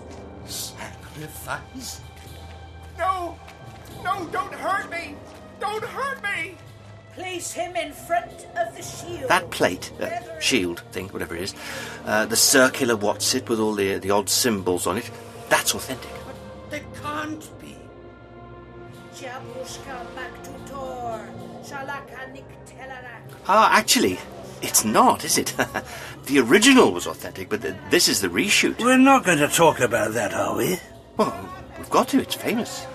I've worked on a great number of films over the years. There are always problems. Quite severe problems, Jack. Just because it's a horror movie, people start banding about the word curse willy nilly. Well, It's sort of understandable given all the accidents. And you know, uh, Laura. I thought we weren't going to talk about her. What happened with Laura was tragic, yes, but not supernatural. There was nothing otherworldly going on. You saw it with your own eyes, and yet you're still in denial. The missing scene. Explain that. The first sacrifice sequence was a reshoot from a day when an entire night's filming vanished. All the props, script pages, footage gone. We were shooting the possession scene uh, you've just seen. We were doing Sir Jack's coverage later. We'd been going on a, a- an hour or so, just getting ready to hit the whole big chanting bit, uh, and then. then it, it, it's a blank. Don't know what happened. Suddenly, i i- it's three hours later, and everything's gone. No one remembered a thing. I think it was aliens. Oh, good grief. There have been various tests over the years, investigations. None of them turned up what happened. Just another one of those unsolved mysteries. So, Sir Jack wasn't on the set? No. Stay to the main room. That's a nice dress. And leave quickly. Why? Just saying. Just saying.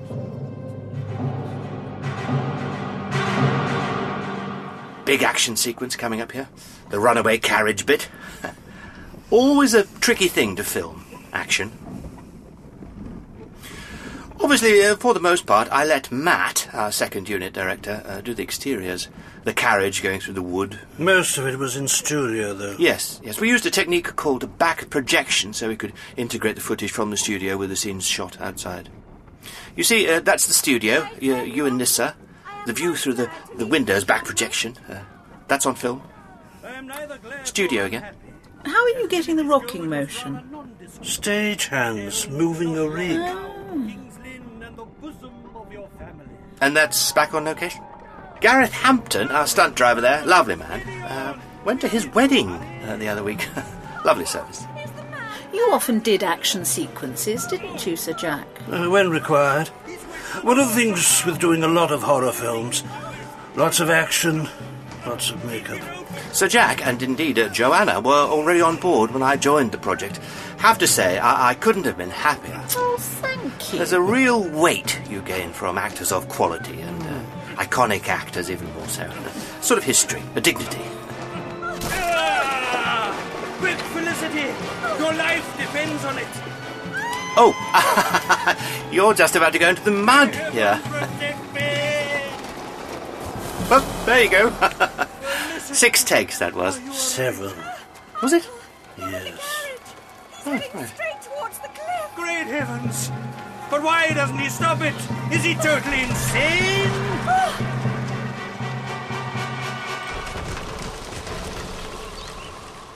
That was at the seaside at Southwold, that uh, precipice. Lovely town. Know it well. Poor, poor man. I wonder what the devil got into him. And all our luggage. Gone. Mm, not the best dialogue in the world, has to be said. Fairly functional. Did any of you uh, ever meet the writer, Philip Monkston? Uh, I, don't, I don't remember. No. I didn't. Bit of a recluse, by all accounts. Odd choice, uh, the script. Jerome brought it along at the last minute, very keen. Don't know why. Quite insistent. I'm happy with the end result, obviously. Yes, it's good, isn't it? Very good, very good. Yeah. But uh, still, mm, odd choice. Odd choice. Plot doesn't really make sense. We'd planned on making a few changes, but our, our script supervisor had a bit of an accident uh, a bit late in the day. Had to go as written. Do you see? She's very good, isn't she? Nissa Traken. Yes. Very good, very, very good. Does uh, so much with just her face. I mean, uh, look at the fear there. So real. Felicity was originally going to be played by Emilia Pacquali from uh, uh, somewhere in Europe. Handsome woman. Wonderful knitter. But uh, anyway, uh, she left the project uh, about a week before the shoot. Uh, I think it was a week. She'd been offered a, a film in Australia. Ah, big part, big money. Couldn't say no. Turned out to be made up. Absolute hoax. Didn't exist. Someone just faked it. Got her to fly out for no reason. Uh, by the time she found out, we, we'd already started with Nissa, who was something of a lucky find, has to be said. The day we heard from Amelia, Nissa had had an appointment i- in a different office in the same building. Uh, can't remember what for, and just uh, stumbled into the wrong office by mistake. Jerome uh, liked the look of her, got her to read, and uh, a star was born. Uh, actually, no, obviously, because uh, she only did the one film, but you know what I mean. Never found out who made the hoax, incidentally, the hoax film. Never found out. Always wondered. You all right, Dr. Smith? Ah, yes, yes, I'm, I- I'm perfectly fine. It's just the chair. It's a little pointy. Anything you want to add? been a bit quiet? No, no, no, no. You carry on. You're, you're doing marvellously. You do sort of need to speak, otherwise, there's not a massive amount of point of you being here. I'm just thinking. What about? Hmm? Oh, uh, the curse, as a matter of fact. Oh, you missed most of it, didn't you? Uh, you weren't on set till late in the shoot. All had had stopped by the time you arrived. A little after I arrived, technically. Actually, uh, you turning up. that was strange. No one could remember hiring you. Ah, yes. You like see. you just walked in off the street. In fact, I don't remember you being hired for this commentary. Don't you? They said there was only enough money for three. I'm very cheap. The village. I made it. What did you say? Again, uh, this was the actual pub the landlady was supposed to have run. So I was right. It isn't dead. What? What isn't dead? Thrashed nursemaid. I knew it was too easy. What are you on about? I'm afraid that two of you are in very great danger indeed. What? Two of us? Which two? What happened to Jerome? Precisely. you, you feeling all right? You said he died a month ago. How did he die? I don't know if this is really appropriate. Answer me! In his sleep. Why? He wasn't old. Oh, no one's exactly sure Are we how. still recording? Look, he, he just sort of stopped. Stopped? Yeah. Does that remind you of anyone? Does that sound familiar at all? No. Does it, Martin? Trying to summon evil powers. Yes. Until Laura Price. Yes. Laura Price, on props, 23 years old, died during the night when her body just stopped for no readily apparent reason. No one could ever figure out why. It's not the same thing, isn't is it? Or has the curse come back? There is no curse. Yes, but there is a cause. The absence of supernatural influences doesn't mean everything's totally unconnected. There was only enough money for three people today, you said. That's what they tell me. But Jerome was supposed to be here as well, wasn't he? If he hadn't died. Yes, but I don't see what. So it's simple maths, Martin. One of you is his replacement. What? But which one? I've been booked for months. I've always been doing this. I'm Sir Jack Merivale. Yes. Well, you were hardly going to admit it, were you? What you on about? Admit what? One of you killed Jerome so that you could be here today, just like you killed Laura. What? I've had enough of this. Uh, over there, in the booth. Can we start again, please? Can we start this again? Just the three of us. If you start this again without me, then two of you will be dead within 30 minutes. What? With me, you've got less than five, if I don't stop it. I'm calling the police. No, I don't think so. But that's my phone. You give me back my phone. You want to live, you will listen to me. What if I were to tell you, Miss Burke, that you were right? I was right. About what? About what was responsible for the missing scene. Aliens? I'm never right. Not aliens. One alien. One very nasty alien. Are you insane? In the 1800s, on the film set in 1976, and here today. The same one, every time. Martin, you wanted to know what affected the landlady if it wasn't demons. Yes, but it, It was a rashed, a particularly nasty kind of mind parasite from another dimension. I'm sorry. An energy being. More of a concept than a physical reality. This is They ridiculous. send out seeding devices through space like dandelions in the wind, looking for somewhere to land, to fertilize. Round discs covered in symbols. Like the prop in the ceremony. Exactly, Martin, that's right. Exactly like the prop in the ceremony. Sooner or later, these devices find life. They're, they're picked up in space or land on inhabited planets, whatever, they find it. Or more accurately, it finds them. Before too long, some poor unfortunate locates one of these devices and touches it. And uh, then what? It plants a seed in their mind, a lone embryonic rash that's lived in the device in suspended animation for perhaps hundreds of years. I think I've gone mad. It grows, and it grows. It envelops and devours the host's mind, eating it away as nourishment, gaining strength as it dies. That's revolting. Slowly, bit by bit, it takes over the host body, possessing it entirely, becoming one. And then its purpose becomes to act as a nursemaid, birthing new rashed in new minds. That's what all this is about. Is it? It's happened twice before, and it'll happen again today if I don't stop it. The landlady. Her husband was killed when the device fell from the sky. She must have been infected straight away. And then possess the other villagers. Rash technology operates through the combination of images and the spoken word. If a control phrase is said while someone looks at the symbols on the seeding device, a tunnel opens up in their mind and a rashed embryo floods in. That's how they propagate. That's what the ceremony was. Which we then repeated? Precisely. And I mean precisely. The first time it happened, this visiting professor was able to force the rashed out of the villagers' minds. The nursemaid retreated into the seed device where it must have remained untouched for over a century, lost somewhere in the wilds of Norfolk. I couldn't find it at the time. You couldn't? Uh, he. Then, in 1976, someone found it. Someone new. Someone involved with the movies. They were possessed. And they put it in the film.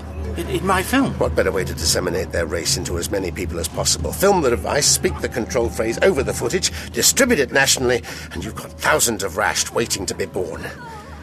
I thought it was Jerome. He made sense. He'd insisted on all the authentic locations, the props. He'd even provided the script. But the writer. Philip Monkston doesn't exist. I checked. It's a pseudonym. No wonder I never met him. Anyone who got in the way of using the real device and control phrase was dealt with. Laura. Laura, yes, and the script supervisor. All those other accidents. It couldn't have anyone changing things before filming began, could it? So, on the night you filmed the ceremony, the words were said while you looked at the device, and all of you were possessed by the rashed. What? There's one in my mind. Not anymore. I was able to drive them out. Your real minds returned, but obviously you had no memory of the events. Uh, Obviously. I destroyed the footage. You did? The footage, the seeding device, the script pages, the soundtrack, anything to ensure the scene couldn't be replicated, even accidentally. And, uh, and the nursemaid? I thought it was dead. I was sure it was dead. Jerome seemed fine. I thought it had left him. But it wasn't in Jerome. No. I see that now. But if the footage was destroyed and the device was destroyed, why are you here today? Because I overlooked something. What? The final scene. The second ceremony. Chronologically later, but filmed earlier. Ah, yes, we shot that one first because uh, during production we realised we. I don't think we really need to know that at the moment, Martin. It had footage of the seeding device. I forgot I left it in. Say the control phrase over the final scene, and you possess anyone who listens. You can't do it on the soundtrack anymore, but you can do it on this commentary. I thought it was dead. But what if I was wrong? What if it had just retreated, licking its wounds, reviving its strength? What if it realized it had one last chance to spread its spores across the planet?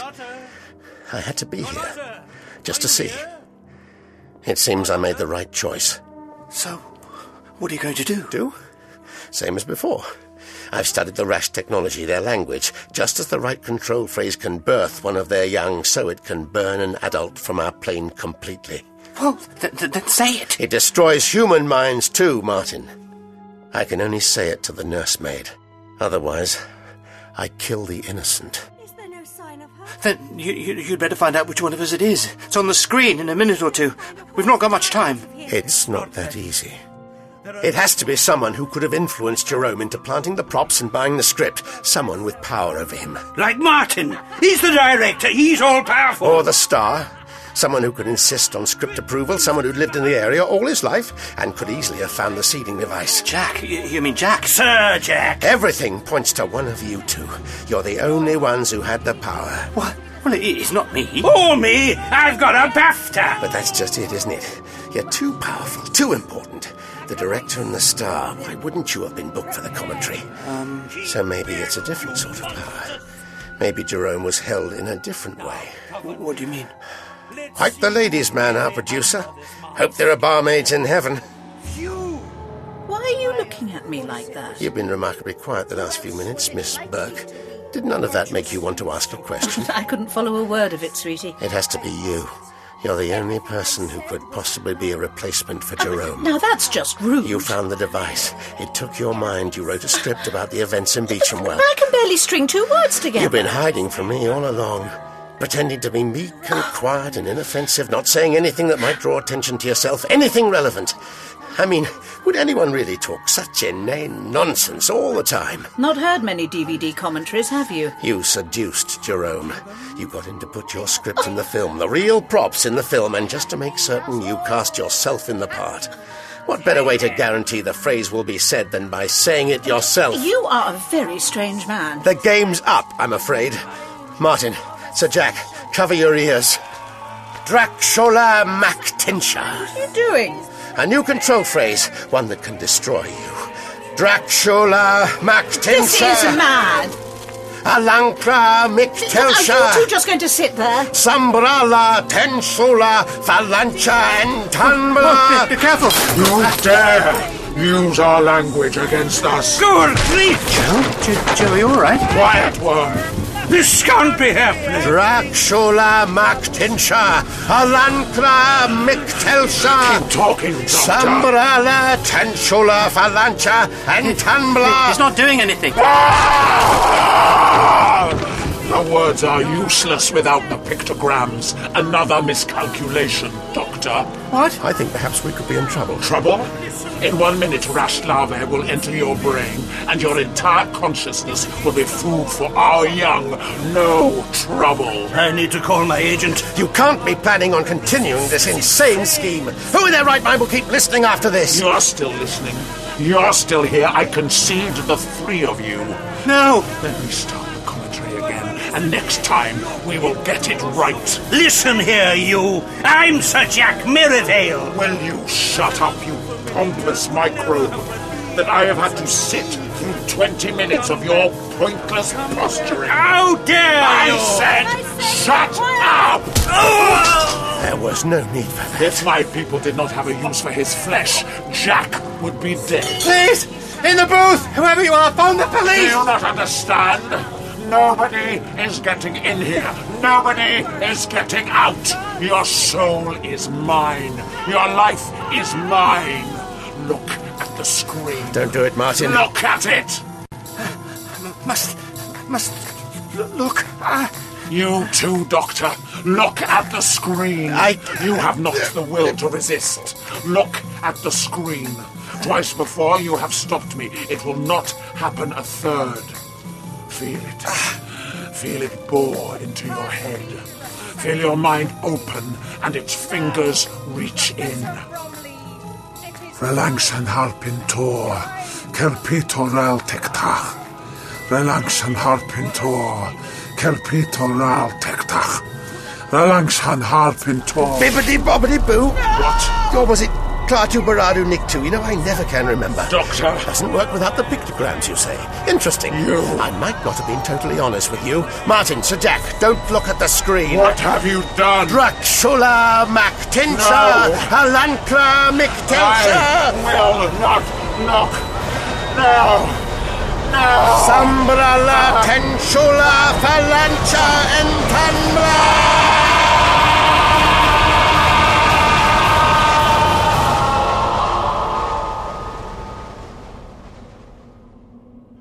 And that's a wrap. It's over. What? What? Nissa, you can stop the film now. Nissa? Nissa Draken? She's in the booth. It's a long story. Um, what just happened? Oh, it's quite simple. I destroyed the rashed nursemaid. But why? Why? Martin, it's good to see you again. Oh, it's you. This is really you. you haven't changed a bit. You look so much more distinguished. Oh. Doctor, I I don't understand. Why weren't Jack and I possessed? Well, I wasn't going to run the real footage. That would have been asking for troubles. I put together my own version of the film, one where I digitally replaced the rashed pictograms with a set of my own to destroy it. you doctored the footage? In a manner of speaking. Poor Joanna. Yes, she must have had her entire consciousness eaten away decades ago. Wonder how anyone could tell the difference. Jack. Sir Jack. Can someone call me an ambulance? Nissa, we need to gather up all the tapes, including the commentary. Yes, of They're course. too dangerous to leave behind. We need to take them and destroy them. We'd better be off then. Absolutely. you, you, you, are you are you going? Well, you don't need me. You were doing fine without me. Riveting stuff. No, but it's not like you needed an historical advisor. it wasn't that accurate. Visiting professor. I ask you. Uh, doctor? Doctor? Do you know what this means, Martin? What? I think we're going to have to do it all again.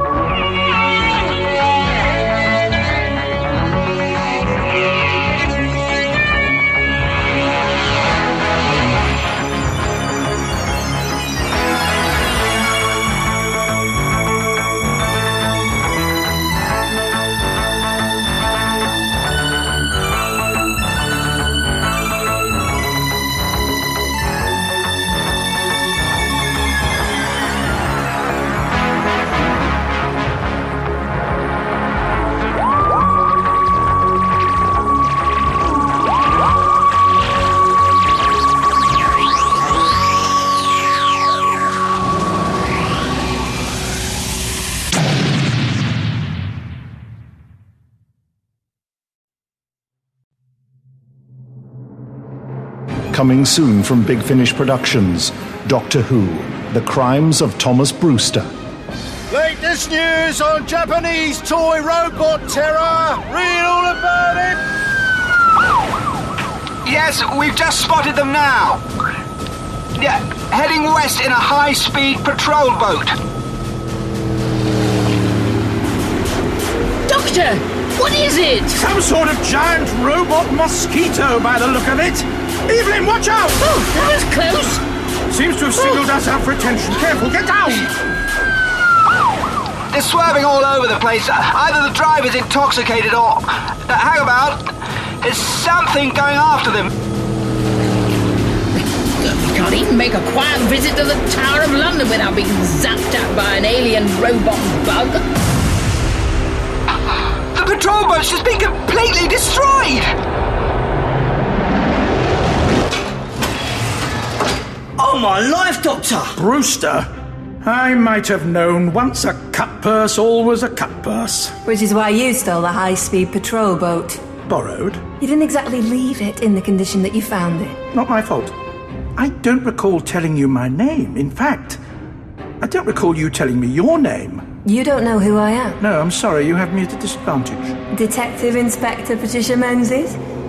There's half a dozen of them attacking the top of the building, firing these laser beam things. We can barely see. There's, there's so many of them, and the noise is just. we're- We're hit! Then the doctor's plan has failed. These things have won. Everyone on this planet, they're all gonna die. Subscribers get more at bigfinish.com.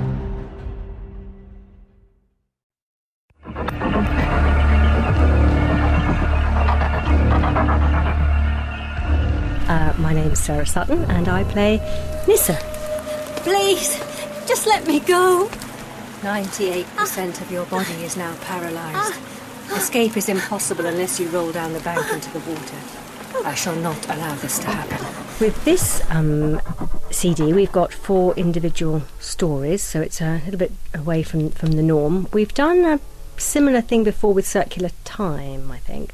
Um, so it's not unheard of, and I don't know if anyone else has done uh, single stories, but it is very different. It's um, much more concentrated and it's a bit more mixed up each day, but. Um, it's quite good fun because it all turns over very quickly. So it's all it's all happening all the time. There's no sort of quiet bits. It's it's full on the whole two days. Everybody ready? Yes. Yep. We're rolling and cue. Hello, I'm Alan Barnes, and I am the script editor of uh, The Demons of Red Lodge and Other Stories.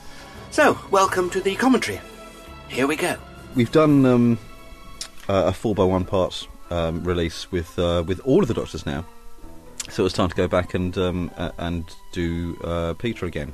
It was uh, because they, they've they've been popular, and I- I'm very keen on doing them. I think they, they're a lovely sort of change of pace, and I think they're a great opportunity to bring a few new people in because you know as I've s- said in the past, I actually think it's harder to write a, a- a really nice, tight, coherent one part story than it is perhaps to write a, a four parter where you've actually got lots of space to um, to move. You know, in a one part you don't have an awful lot of room to, to, to breathe, so you know it's, it's it's a really tricky form to get right.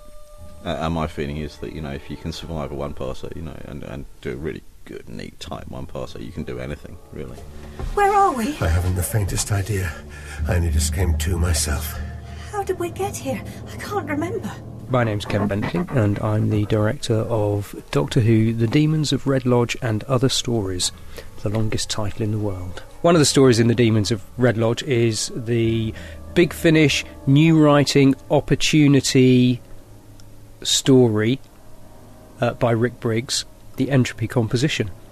And very lovely it is too. And, and I'd like to say uh, how lovely Rick is as well. It was a joy to have him in the studio. He's a gent. Mrs. M, no! Don't open the door! Doctor, she's disintegrating! Every living atom torn apart, just a pile of clothes left. Like Jeff Cooper in the studio. Fingers in ears, Nissa, and stay away from the doorway. If the sound wave hits you directly, you're dead! For a long time, Nick and I have been discussing um, the possibility of, of you know opening up submissions for unsolicited pitches just just once, because uh, we've done it. Big Finish had done it before, and I think they had something like five or six hundred uh, pitches in, Uh, and that obviously is a terrifying thought when you're just uh, one lonely script editor who works on his own, you know, two and a half days a week. so you know, I really, you know, I, I, I feel, you know, I, I very much felt like I had, you know, some sort of obligation to do something like this, um, because you know, obviously, you know, everyone who's ever who ever writes, you know, uh, uh, didn't hadn't had that break once, and I, and I, and I felt it was very important that, you know, much as we couldn't actually keep, uh, much as we couldn't have a, an open submissions policy that ran all the time, I, I felt that we, we could do it for a short period.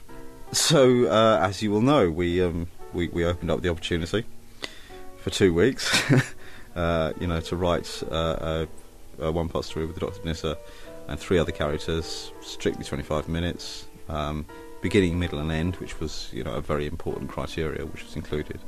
Uh, you know, no pre-existing characters, you know, no continuity, no settings, you know, just something you know completely clean and lovely. For uh, for I think 13 of the 14 days, I thought we were going to get away with it because uh, we got about 200, I think, in the first 13 days. And uh, I looked at my email on the final night, and I was getting like 100 a minute. it was just terrifying. The number in my inbox was just going click, click, click up. It was going up through 300, 400, 500, 600, you know, just throughout the course of the evening. And I was just like, oh my god. anyway, we ended up with 1,200. And I absolutely promised that I would read every single one, and I did. Every single one of the 1,200.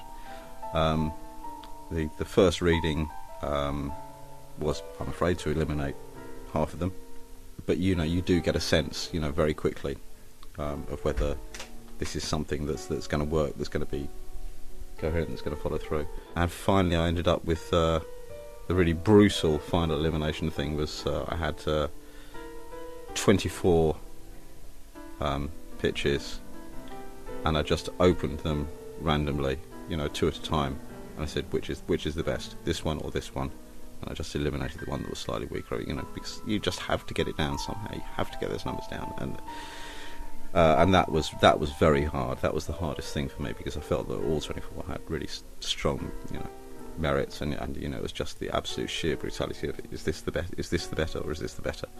Um, so we got down to 12, and and uh, I sent them all to Nick and said, Nick, pick one. Uh, and we have the entropy composition, which I'm very pleased with because ironically, it was one of the very first ones we got in. um, it, I think it came through in the first week, uh, and I, I'd seen it then and thought, oh, that's good. so uh, after sort of months of sort of painful elimination, you know, it did feel, feel rather like you know we could have actually picked this in the first week. but um, but it was done properly. I promise you, it was done properly. You know, everything was read. I'm Rick Briggs. I'm the writer of the entropy composition. Didn't you see the signs? Although I suppose you pair are used to breaking into places you've no right to be. Look at you, in your King's Road rags and your. your. Is that a vegetable you're wearing? It's decorative. The writer's opportunity was a, a real challenge to work with just uh, three guest characters on a completely original story, not referencing any original monsters, aliens, other characters was was a, quite a lot of work to come up with something that felt original. Um, went through quite a few drafts before before this one really turned up.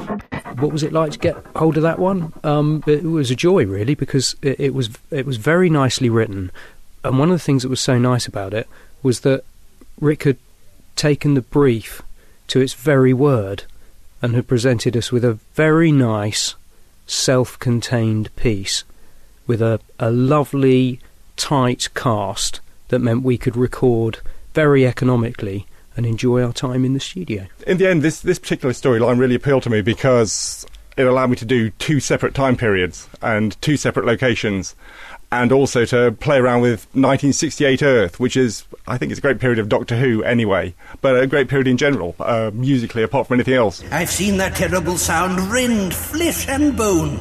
If you'd have taken the blast directly. Yes, but I keep hearing bells. That can't be good. I first heard that I'd won the competition uh, through an email from, from Alan Barnes, um, which I had to read two or three times. I got, I've got to say uh, that was that was a big surprise. After I'd heard that I'd actually won, um, me and Alan worked through the script several times um, to bring it together into a form that would be comfortable for the actors to work on, where the scenes worked, where the scenes weren't too long. The plot hung together a lot more strongly than in my original version, I think. And I think the end results have worked out really well. It's always nice to have a new writer because I think they do they do bring something fresh and see things from a different angle. Particularly with Nissa, I think, speaking personally from my character's point of view, Nissa is just off on one line in this story, I think. Very confident, very confident, and uh, really quite on equal terms with the Doctor, very much so in this story, which is lovely. It's, it's very quick. Um, as I say, it's all happening. Um, and it, it, runs along at a very fast pace. And Nissa is, you know, right up there. And uh, I do like the fact that he's managed to not give Nissa a lot of lines with a question mark at the end of it. No, get him off me! If you'd only take the time to explain to people what it is you're doing, this sort of thing wouldn't happen. Doors, please, Nissa. Peter and Sarah, I think, were one of my favourite teams within the TARDIS in some ways. I, I, don't think we ever really saw enough of them on, on television together. I think the relationship between them, there's, there's a sense of a almost a, a married couple. She has very definite opinions on how he treats situations, and I think that's a really interesting dynamic to work with. Um, I think you saw you saw flashes of it on television occasionally, but it was great to be able to do a, an entire script where you could play with that relationship all the way through. Mr. Dorney, on the other hand, bless his cotton socks, came up with a lovely idea, a fantastic idea, um, of uh, uh, of writing a DVD commentary, basically. But what that meant was, by nature of the story, we had to we had to record the commentary itself and the very thing they were commentating on. Which sounds straightforward enough, and it is. Um, you just record the two things separately and, and bolt them together afterwards. But, but, essentially, what that meant was that we had five stories to record instead of four. Um, logistically, therefore, um, we had many more pages to record this time than we have done previously. And um, we had chats about it beforehand, um, both myself and David Richardson and Alan Barnes. Um, I didn't talk directly with um, Nick Briggs, but I know that um, he was part of the conversation as well um, about basically whether we could do it, whether we could, um, how we could squeeze it in and, and tell this story well, because we all loved the idea, but logistically it was a it was a big ask in terms of how long we normally have in the studio. What are you on about? I'm afraid that two of you are in very great danger indeed. What? Two of us? Oh, hello. I'm Peter Davison. I play uh, the Fifth Doctor. I enjoy doing DVD commentaries, and um, uh, this is a particularly enjoyable version of it. I think probably it's a bit too similar to um, how it is when Janet and myself and uh, and Sarah do the commentaries. Although this maybe has a bit more of a backstory. I've never actually. uh, Um, I don't think it's, uh, I don't think any of us are aliens, except possibly for Janet.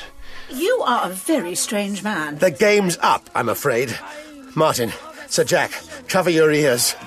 The last story of, of the four is very, very clever. Far too clever for my simple brain. um, yes, it's a, it's a commentary, which is quite funny because, of course, we do do Doctor Who DVD commentaries, so it's quite it's funny to see people playing, people doing that because uh, it's very, very true to life. The atmosphere that they've, they've created with that scene is those scenes are very very good. Um, and then I play this um, completely different character. I haven't got to do that yet. Uh, hopefully later on this afternoon I'll be doing that. Um, I play a different character completely. So um, that'll be. I'm not sure. I think that's Nissa playing someone else, or so we've got. We still have an element of Nissa in there, but she's getting to do so many more interesting things in in this CD. So, good on you, Nissa.